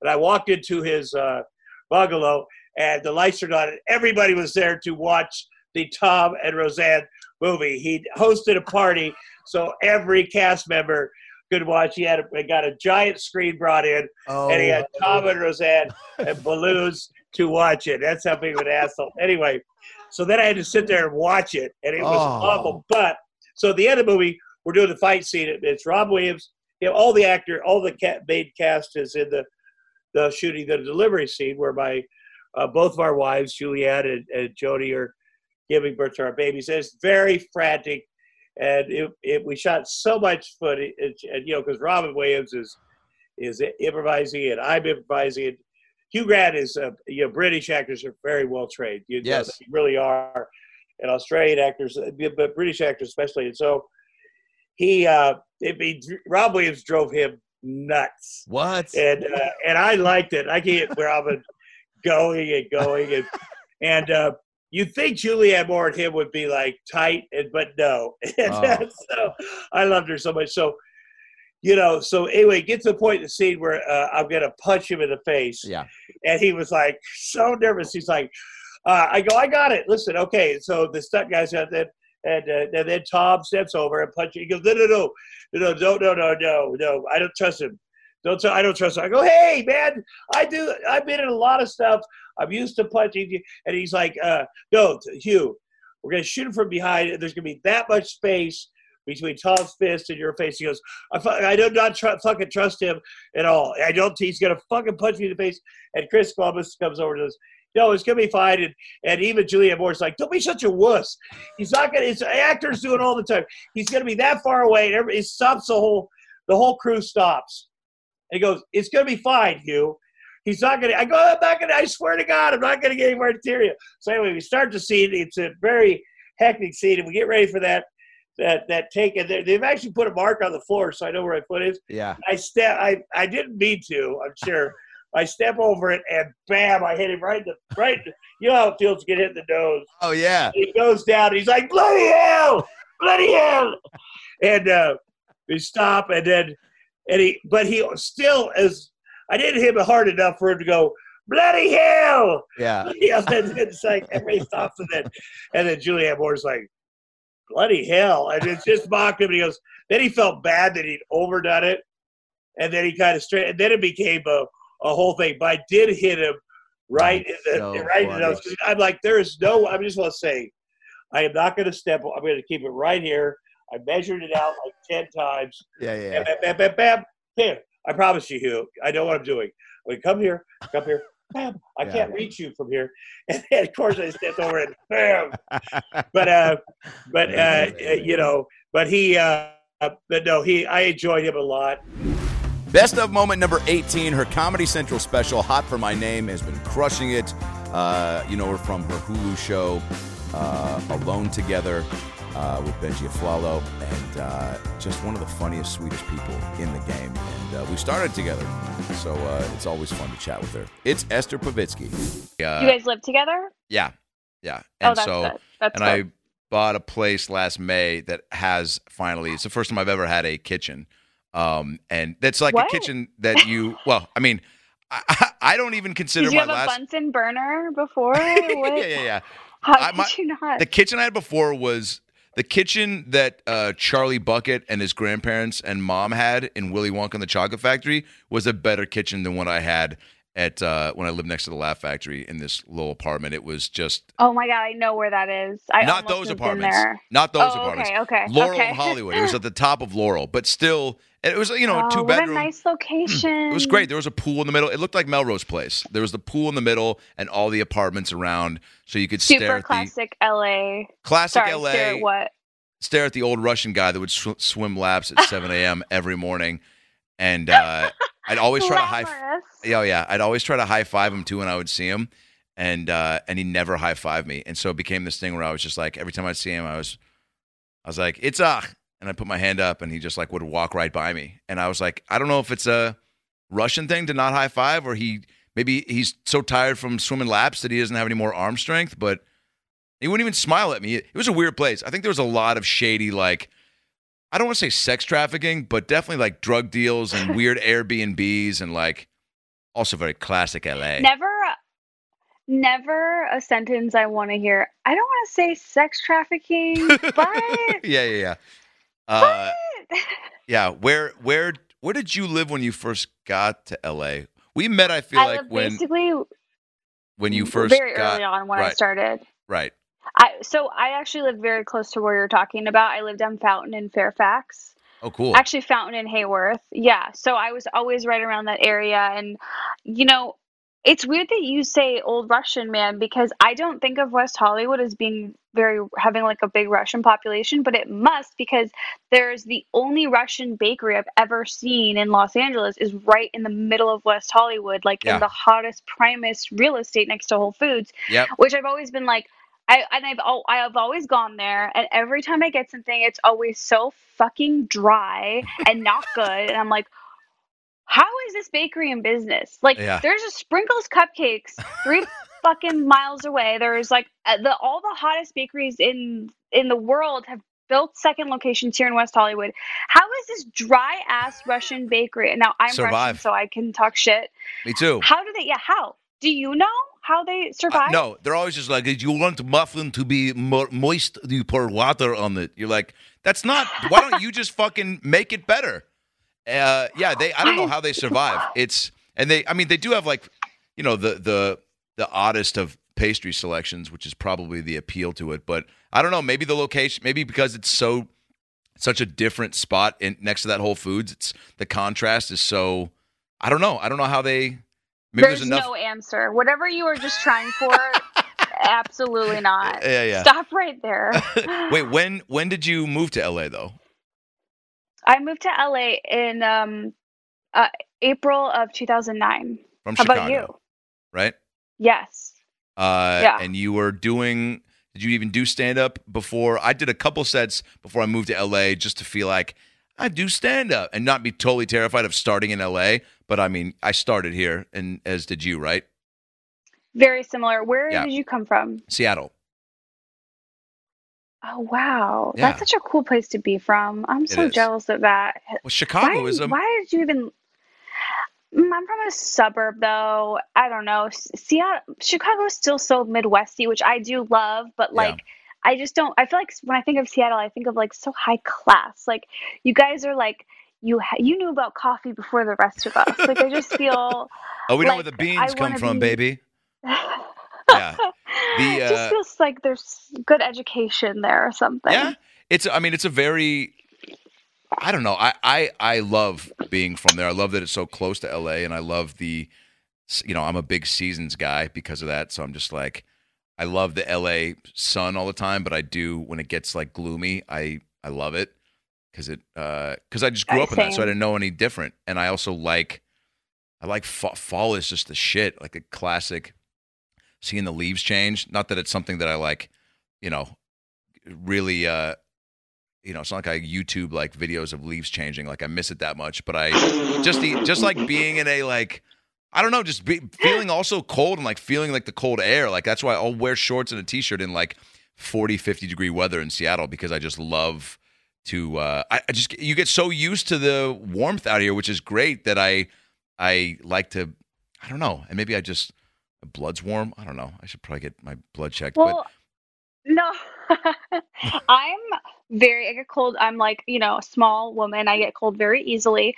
yeah. But I will say that this January, I was in Chicago for the month, and I like, I was a little bit depressed, and I like fed off of the cold weather. It just like energized me in a way that Yeah. I'd never experienced it before. And I, I don't know if it was because I was depressed, like just feeling that cold fucking Chicago wind just felt good. It Yeah. felt really like made me feel alive. I don't know. It was I so I hear what you're saying. Like the seasons are kind of essential, and I do think that's why in L A you can get a little bit depressed because it's like, oh, every day is the same, and Yeah. It's a little Groundhog which is weird Day-ish. because there, yeah, but people there are people who like you have the sun, you have it all, I but know. kind of need some changes. Best of moment number nineteen. You know this funny bastard from The Righteous Gemstones, School of Rock, and every other T V show you've ever seen. He's a funny ass dude, and uh, follow him on Instagram for some amazing fitness videos. It's Tony Cavallaro. Uh, you and your wife have been married how long? Uh, August first, twenty fifteen. So Love it. we're coming up, dude, on five fucking years, bro. And she's in the biz too, yeah? Mm-hmm. Yeah. Yep, right. A performer we met in the junior company at the Groundlings. We met in Sunday company at the Groundlings. Wow. That happens a lot. That's how Ben and um, Falcone and Melissa McCarthy met. That's is Yep. that is that kind of ripe for for love when you're in that cl- close proximity and Yeah, dude. creating? Mikey Day and Paula Christensen met Wow. there. Um, yeah, lots of people meet there, dude. Um, yeah, it's totally ripe. I mean, you're there in such close quarters, creating with with people, and like with her, it was like right away, dude. Like For she was real? super funny, yeah, super funny, super beautiful. And then like I remember, you know, she's a, a writer, uh, and that's kind of how she got her start. And uh, I remember she was like, "Do you want to read one of my scripts?" And I was like, "Yeah." She like sent it to me, and I remember like being like, it's one hundred five pages. She's like, yeah, it's a It's a, feature it's a film. movie We have script. been, yeah, I know. And I was like, you wrote one hundred five pages. I don't know if you And know then it what that was, is. Yeah, I know. that's I was like, crazy. oh my God. And it was so funny. And I was like, oh my God, she's fucking genius too on top of that, you So you're know? like, I gotta marry this girl so I can be in this. I gotta marry her. Yeah. Gotta. Wait, do you remember? Was there one line she said in the show, or like, did it click? I know how you just said like it happened like that, as far as like falling in love. But was there a moment during a, a show or an improv where like something happened and it was like you said the same word at the same time, or just something that she said that made you laugh? I mean, maybe maybe it was even off. Um, you know, I know you guys hang a lot post show, so it might have been then where you were just like, I It gotta was, fuck, I I gotta I mean, it marry was this girl. very specific, dude. So like, I was hanging out in the front in the front lobby of the theater, and I'd never met her before, which was kind of weird because usually you cross paths with people Yeah, during this stuff. And I had been in Sunday company already for six months, so I was always hanging out at the theater. And she was like coming in to prep for her advanced show, her level show before she got in, her level four show before she got into the Sunday company. And uh, I was in the lobby with a buddy, and she walked by and kind of was like, hi, very shy, like quiet, and walked by. Hi, how are you? And we were both like, great, good. You'll break a leg, you know. And she laughed, and my buddy was like, looked at me, and I was like, man, she's she's so hot, you know. she's like a, a porcelain doll that I want to have sex with or something like that. It was something romantic. Something very romantic. And then like I saw her in the show, and from that like suite, she was like in a dress, looked yeah. like this porcelain doll, very shy. And then I see her in the show and she's playing like this middle-aged lunch shift stripper trying to pick up a beer bottle with her cooter. And like the bit is that she's like four feet above the beer bottle, just going, "Did I get it?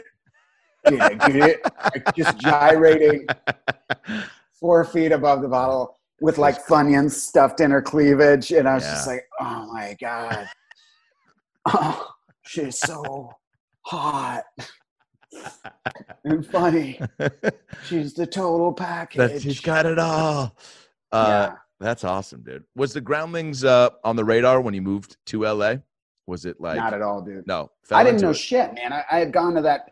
I'd gone to that military school. And then being. What are you talking um, about? That sounds like a, a great place for comedy right? education.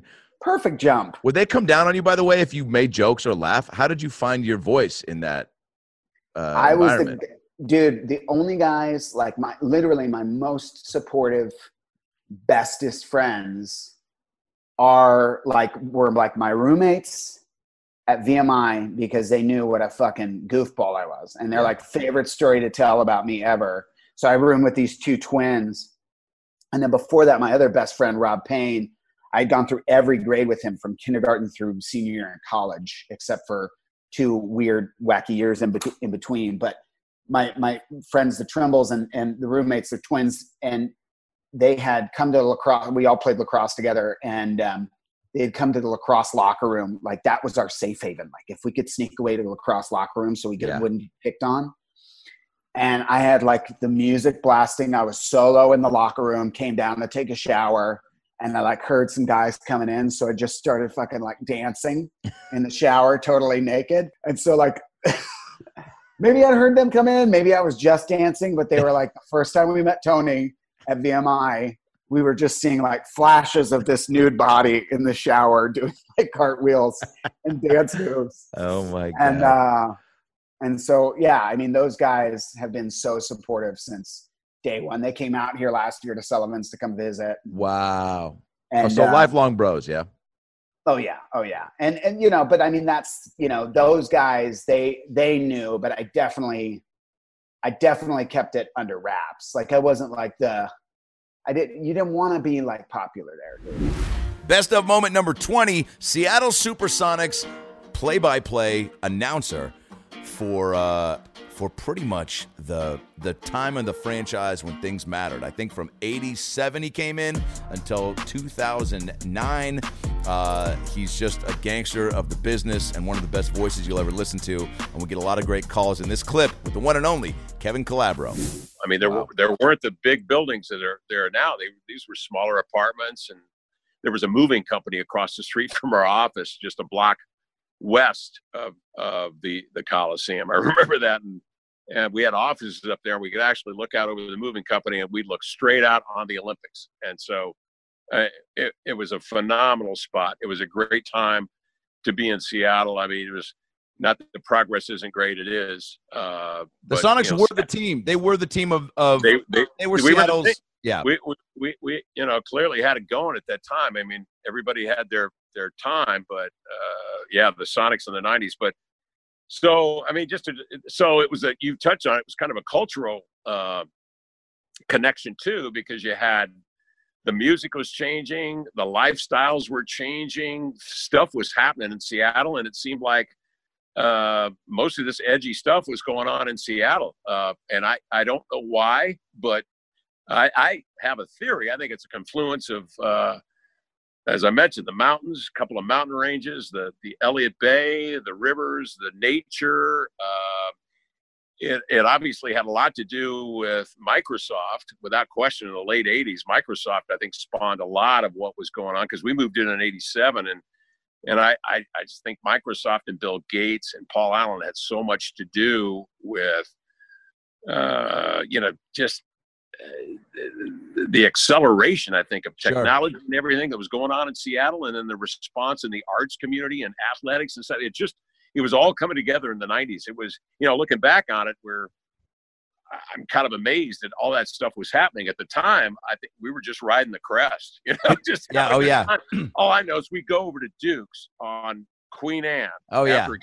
Two blocks down. The best. And it was on fire. It was on fire for about four years. It was the craziest time. It was post so much game, fun. Uh, post games so around that area. Oh, I mean, God. Oscars across the street. You got, it was so, uh, yeah. it was, it was a really a cool time to just be yeah. in Seattle. And I, again, feel so lucky that we, you know, had you to, uh, to, to, to, you know, give us all the games. What was it like to see Kemp and Peyton develop that relationship? I feel like that, to have a front row seat to that, to see uh, what phenomenal. that turned.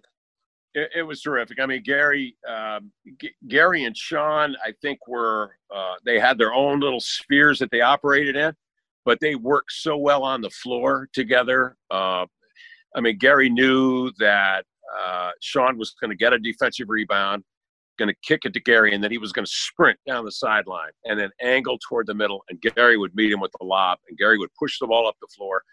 And and Gary knew that, and you mentioned it, uh, that that that whole energy, that whole pulse was led by their defense. Riz and I did.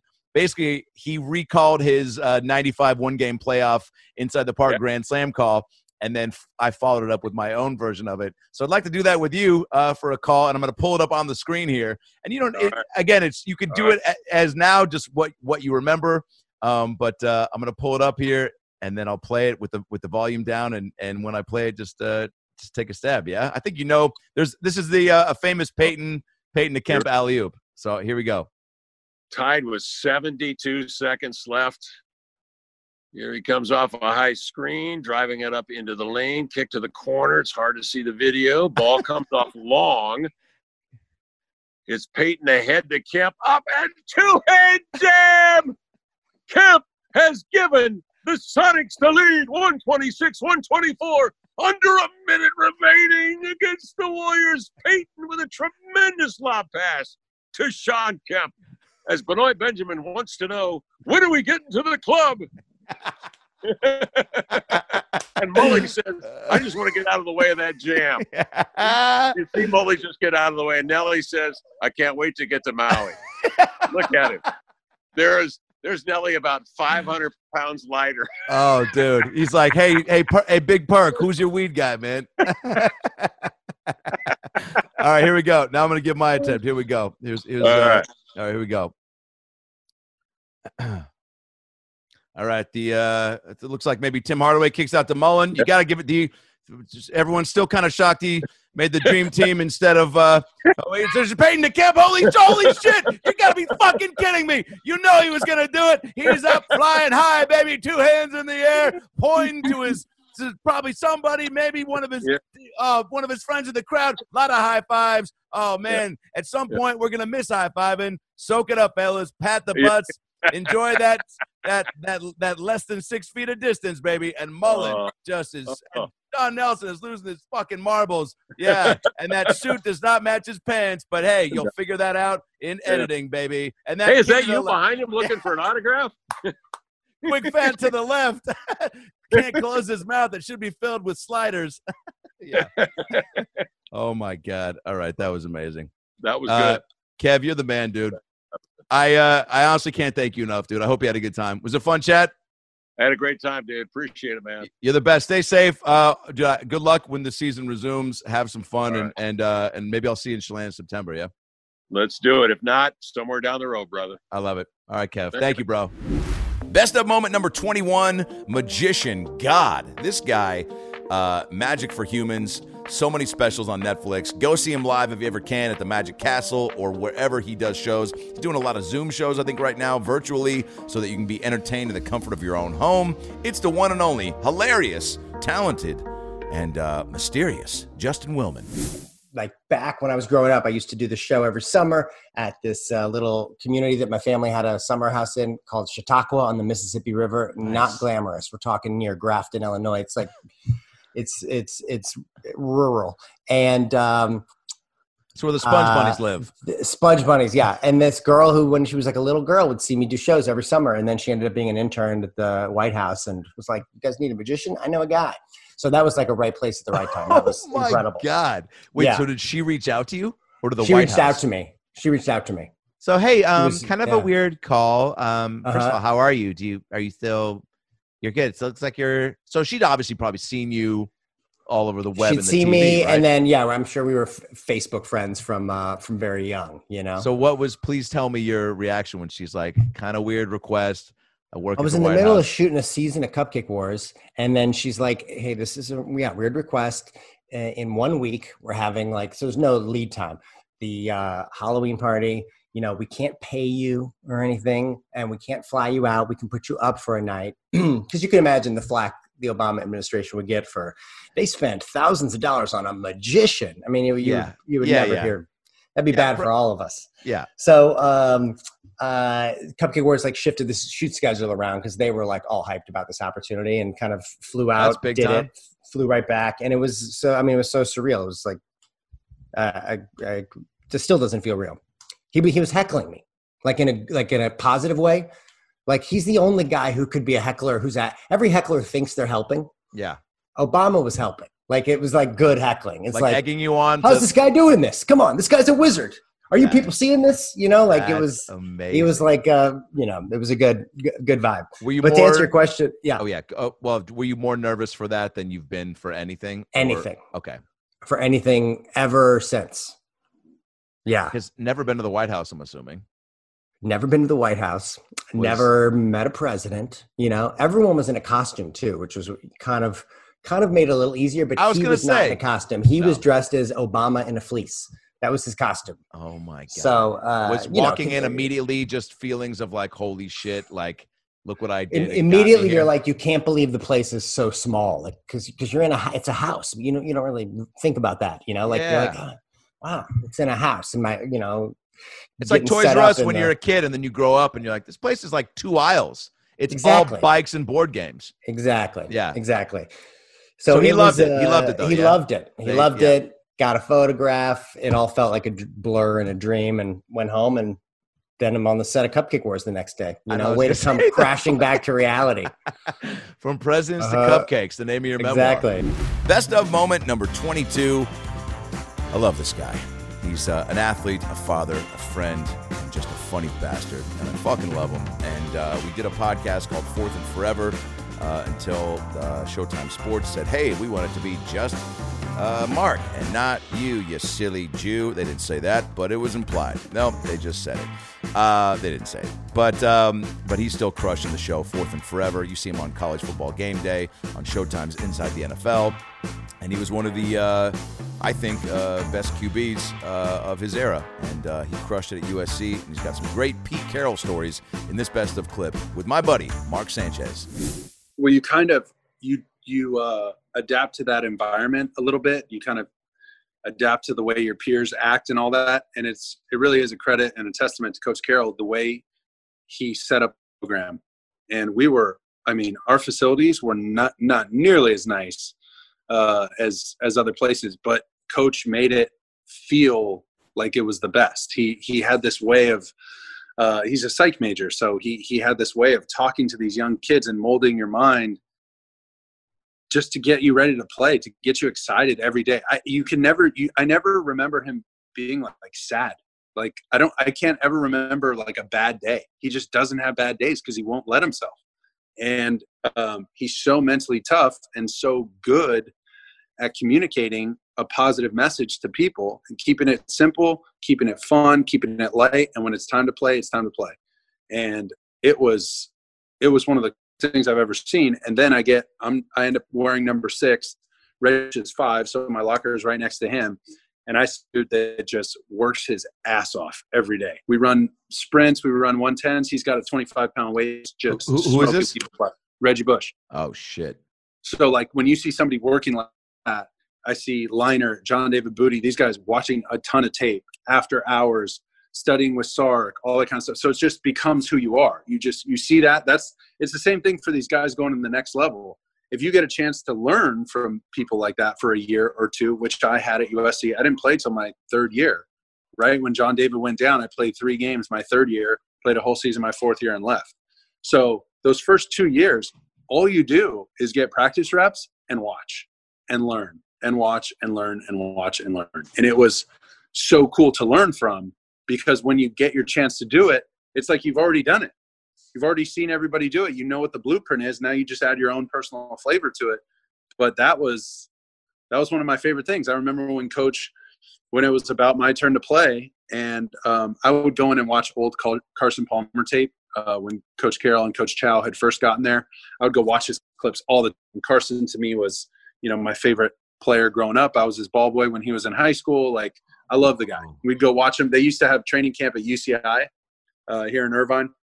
And so we drive up and watch him during training camp just because I love Carson. Did so, you go, did you go as him for Halloween?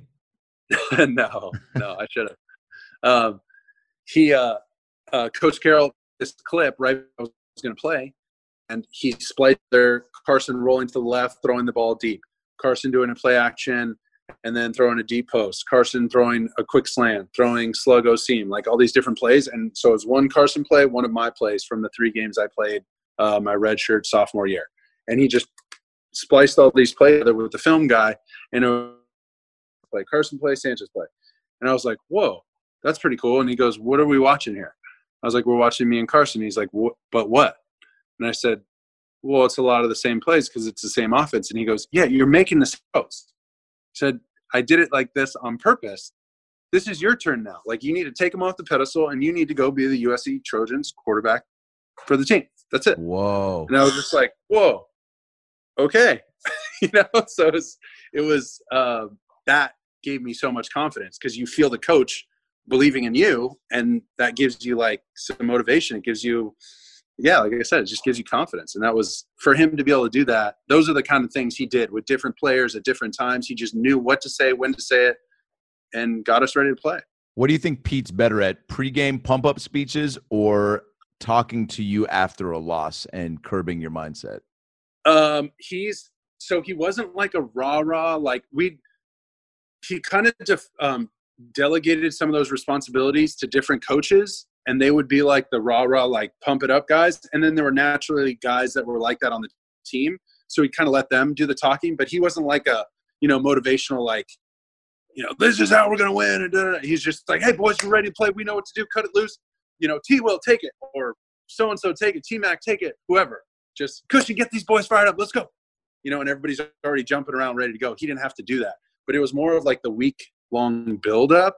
Dude, that's where he was the best.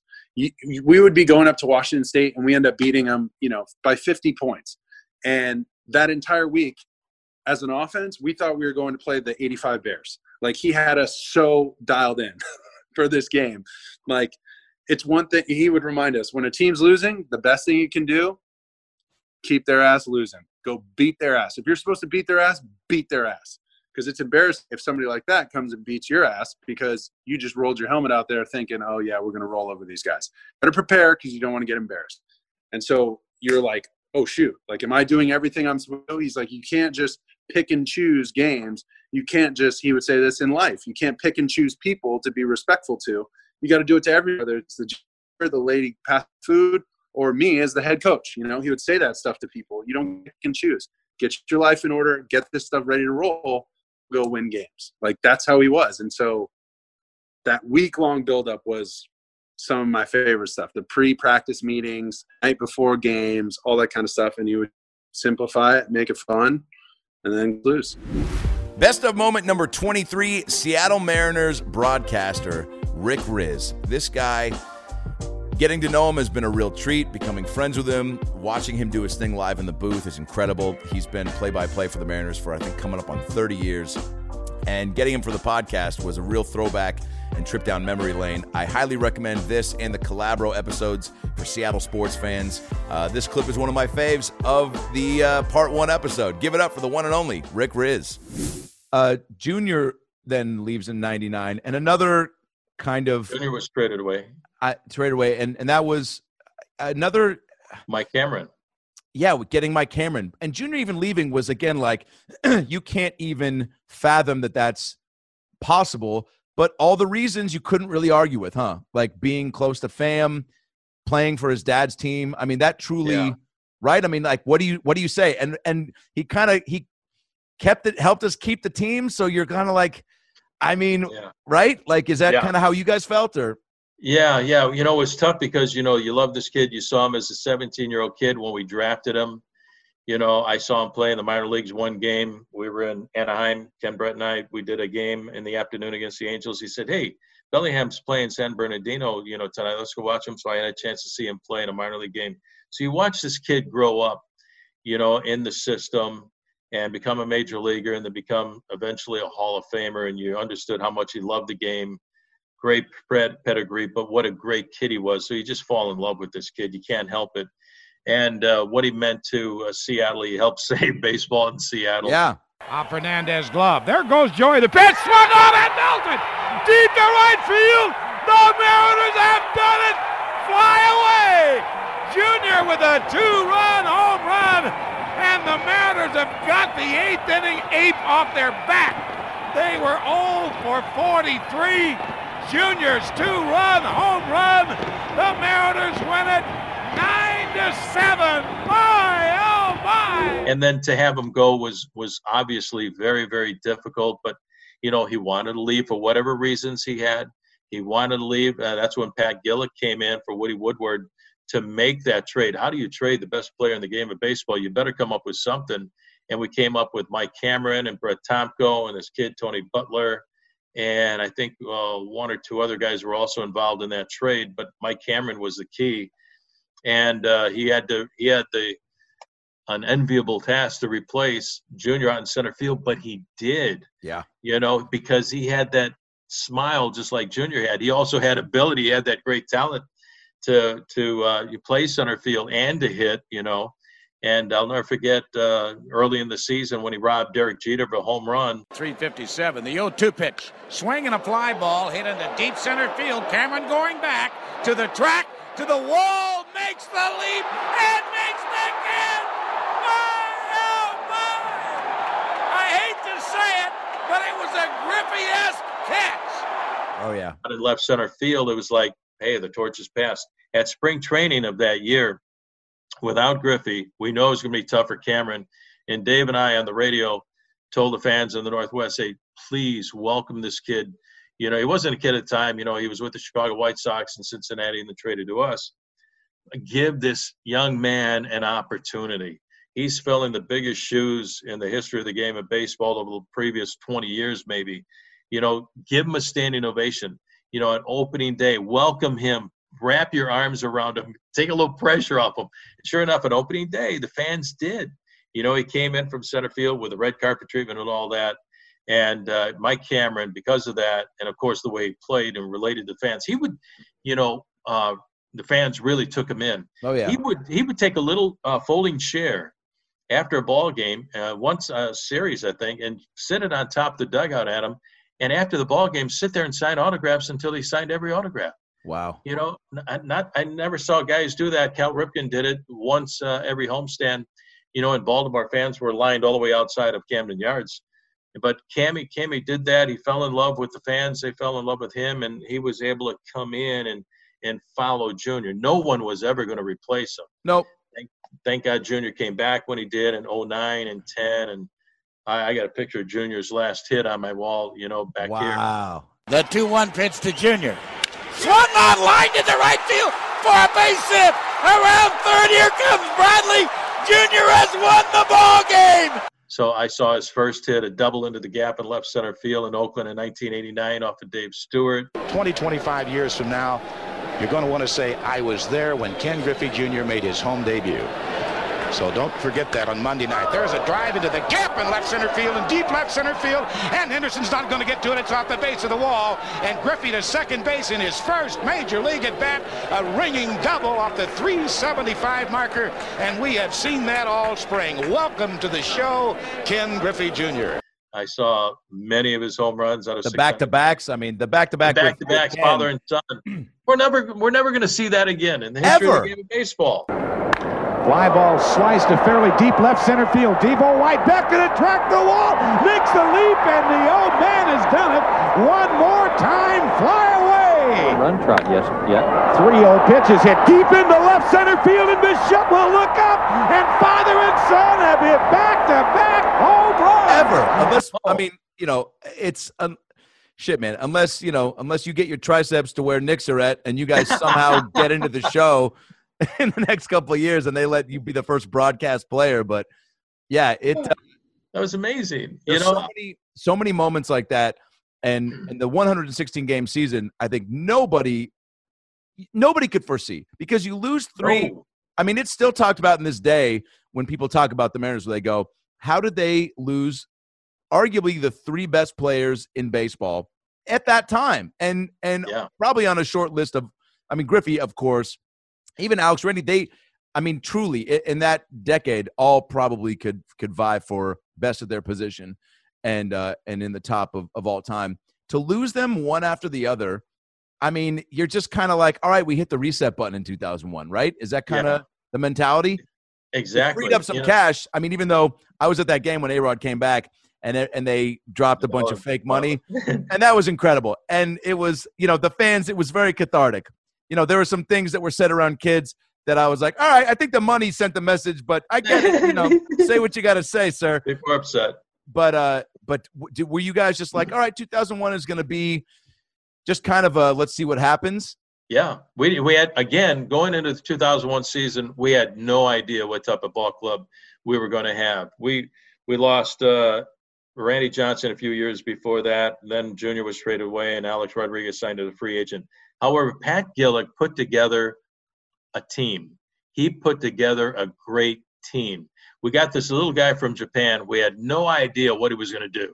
Ichiro Suzuki. You had no Incredible- clue. Incredible numbers over there, you know, for what, nine seasons with the Orix Blue Wave. But how was that going to translate to Major League Baseball? Well, we found out right away. Became a Hall of Fame player. Ground ball, base in in the right field. Heading for third is Terrence Long. The throw by Ichiro, beautiful. Peggy got him. He had about three seventy-two his first year. Was American League Rookie of the Year and M V P of the league. First guy to do that since Freddie Lynn in nineteen seventy-five with the Boston Red Sox.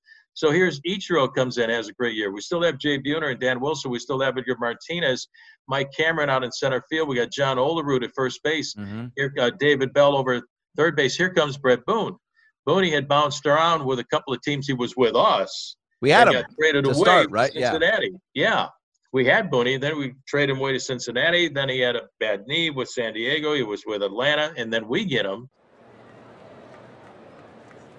And a fly ball hit to deep right center field, and that baby is gone fly! Number thirty-seven for Brett Boone, who has just taken the lead in the league in R B Is with one forty-one. And Boone had an M V P year as well. He had like thirty home runs and drove in one forty-one runs and hit three thirty-one. So, I mean, it was just a great team, and we had a great bench. We had a great pitching oh, staff. Oh, Macklemore. You had yeah. um, uh, yeah. uh, uh, not Al Martin, maybe Al Martin. I mean, Al Martin was on that ball club as well. Jeff Nelson yeah. and Rhodes in the pen, and then yeah, Sasaki. Kazuhiro Sasaki, who had forty-five saves that year. Every box was checked. Came back. As yeah. you mentioned, Jeff Nelson and Rhodes were outstanding in seventh to the eighth inning. Here comes Kazu. Third base, and your winner, Seattle.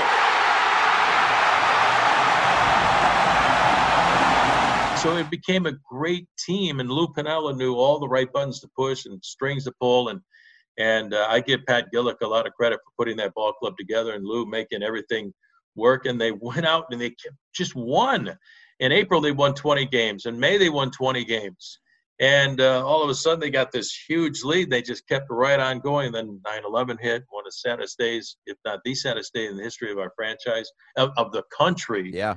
Of the country. Yep. And then we came back about eight days later and clinched in September. And I'll never forget the celebration, which was so emotional, with Mike, uh, Mark McLemore and Mike Cameron holding the United States flag out on the mound. And they talked about how they would clinch, and they had that amazing – Uh, little ceremony right there in the middle of the diamond. But it was just a, a, a heck of a club that uh, knew how to play the game the right way. They they rooted for each other just like the ninety-five ball club did, and they went out and won more games than anybody in the history of the game of baseball. Best of moment number twenty-four. This guy made his fucking name through social media and YouTube, commenting, doing commentary on sports clips, uh, with a voice that sounds like a play-by-play announcer, but saying the shit you really want to hear these guys say. He's hilarious. He's a good dude. He's innovative, creative, and doing a lot of cool shit. Follow him on Instagram and TikTok for uh, daily hilarity. It's my boy, Bob Menery. Yeah, there are, uh, you know, there, I, I have had some cool requests from people who've asked me uh, for some Rip and Magoo uh, gear. As a matter of fact, probably the coolest person I've ever met through this. You know, you think it's the athletes, whatever. No. The man who fucking sniped Bin Laden in the head. Oh, Bob, yeah. What's like his that, name again? He just posted a video or a picture of it, a Rip and Magoo hat on, on his thing. And I was just like, that's cool. The guy who fucking climbed up three sets of stairs with a group of guys and just sniped out Bin Laden. That, uh, that he, he broke down the, that episode is, is still up. Yeah. People that episode get- is on the old one that we don't pay attention to anymore, but right. uh, with that might come back. We'll see. I mean, did he just kind of break down the whole day and what that was like? And did he like look Bin Laden in the eyes? So I actually, that was the first time that I went to a U F C fight. It was me, my former ex-girlfriend, Katie Carney, the one that got away, definitely. Um, by far, the one that got away. Uh, and uh, Dakota Meyer, who was the Medal of Honor recipient. I always say he won the Medal of Honor, but that's not the right way to phrase it. You don't win the Medal of Honor, you're awarded it. right, right, right. You sound like an idiot when you say that, and I've learned that the hard way. I'm like, dude, you won the Medal of Honor? He's like, well, Bob, you don't win it. You know, yeah. I was actually in Fallujah or something. I was ambushed by two hundred Taliban. And, um, you know, like, you know, it was like a very crazy story. But I was like sitting there. I had him on my left and O'Neal on my right. And I was like, God, I'm either like the safest guy on the planet or sitting next to Robert, I'm probably going to die because he had a bounty on his head at that time. And he was the most wanted man in America. I mean, the most wanted man on the planet for, uh, I think the Taliban put like a bounty on his head for crazy amounts of money. That is, I mean, is he just walking around? People, do people know who he is, or does he have a "I fucking killed Bin Laden" T-shirt or no? Or? Yes. He does have the T-shirt. He does have that T-shirt on, but no. Well, they give it to you. Actually, Bin Bin Laden was wearing it, and he's like, "If you can kill me, you can wear it." Dude, that would have been baller if you ripped the T-shirt off and just pour it. Oh, that's what I would have done, dude. Actually, probably Bin Laden's probably not chilling a T-shirt. He wears one of those robes. Probably a robe. Probably a, maybe a muumuu or a snuggie. That's a great yeah. question, dude. Imagine on a. Well, very odd. They didn't know that they were coming in. So Bin Laden could have very likely just been in like boxers and a T-shirt and just been like chilling, watching Full House and just been like fucked. Can you imagine? See, those are the details. I mean, look, very fired up that we got him. But like, those are the details that I go, can't like somebody like just add like the, ju- juice up the story a little bit with like, yeah, was he sitting down watching season four of Home Improvement? Right. Was right before he looked to his buddy, be like, you know, I hope at least by the end they show us what what uh, what Wilson's whole face looks like. Who the fuck are you? You know, like right, right, right. That's what I want to know too. You're exactly right. I look at. I understand that you know there's certain things they can't tell us, but exactly what you just said. That's the information, the critical information that I think we need to know. And best of moment number twenty-five, the last moment in this part one best of episode, is my buddy from U S C. We went to acting school together. He went on to do Beverly Hills nine oh two one oh, uh, Dirt, uh, Blacklist, and now he's the lead on an N B C medical drama um, called New Amsterdam, and he's just crushing it. He's uh, funny as he is sweet, as he is, uh, an, again, another sex pot, another guy that girls just go, oh, I want to rub my boobs on his beard. Uh, who says that? Uh, people do, probably. But uh, this is a great moment and a great way to close out part one of the A L N Best Of. So enjoy this moment with my boy Ryan Eggold. Was I just too high, or did we call you Eggroll? E- Eggroll? Yeah. Yeah, that was, a, that, was a, that was a constant, yes. Okay, great. I was I'm still. My therapist is still dealing with that. yeah. Who who came up with that? Because college kids love nicknames, whether it's frats or theater schools. I, yeah, for sure. the fr- the frat thing was funny. I did that for like half a second, just because we were in theater school. So I was like, let me just do the opposite, just to see. Yeah.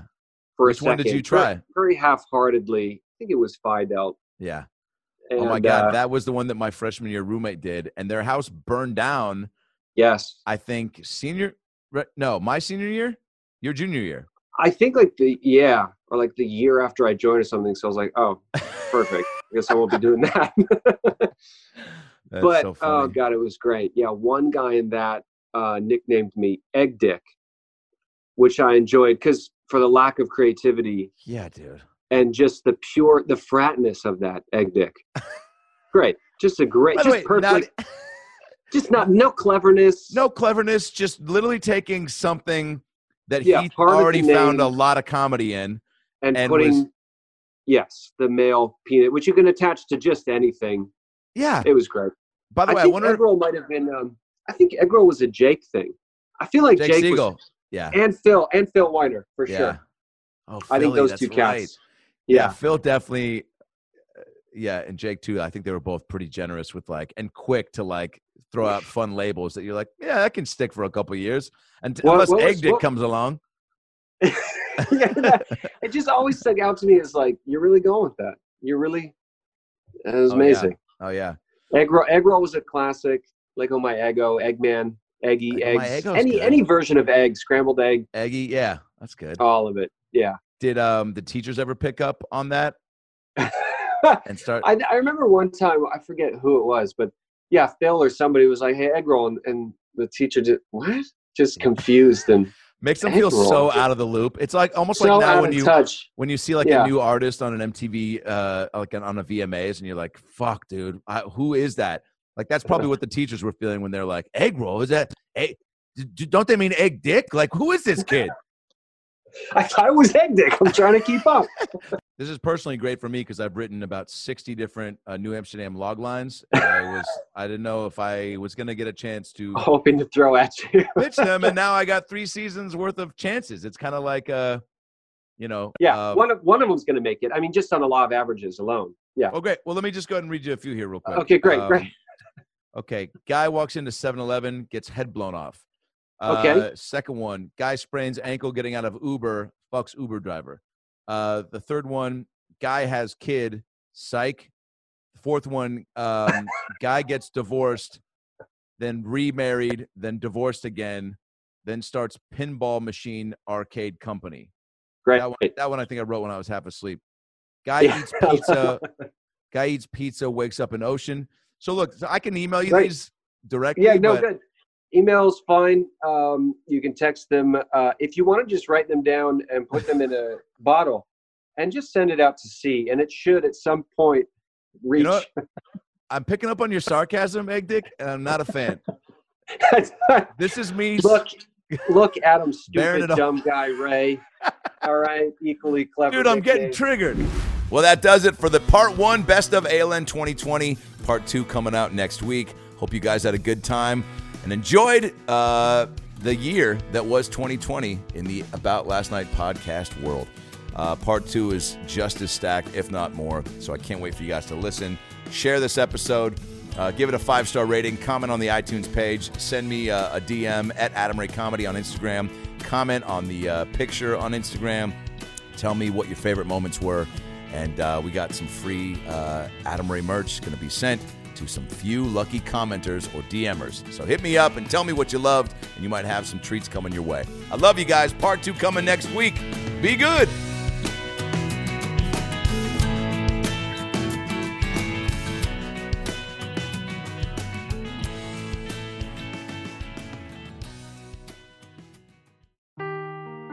Seeking the truth never gets old. Introducing June's Journey, the free-to-play mobile game that will immerse you in a thrilling murder mystery.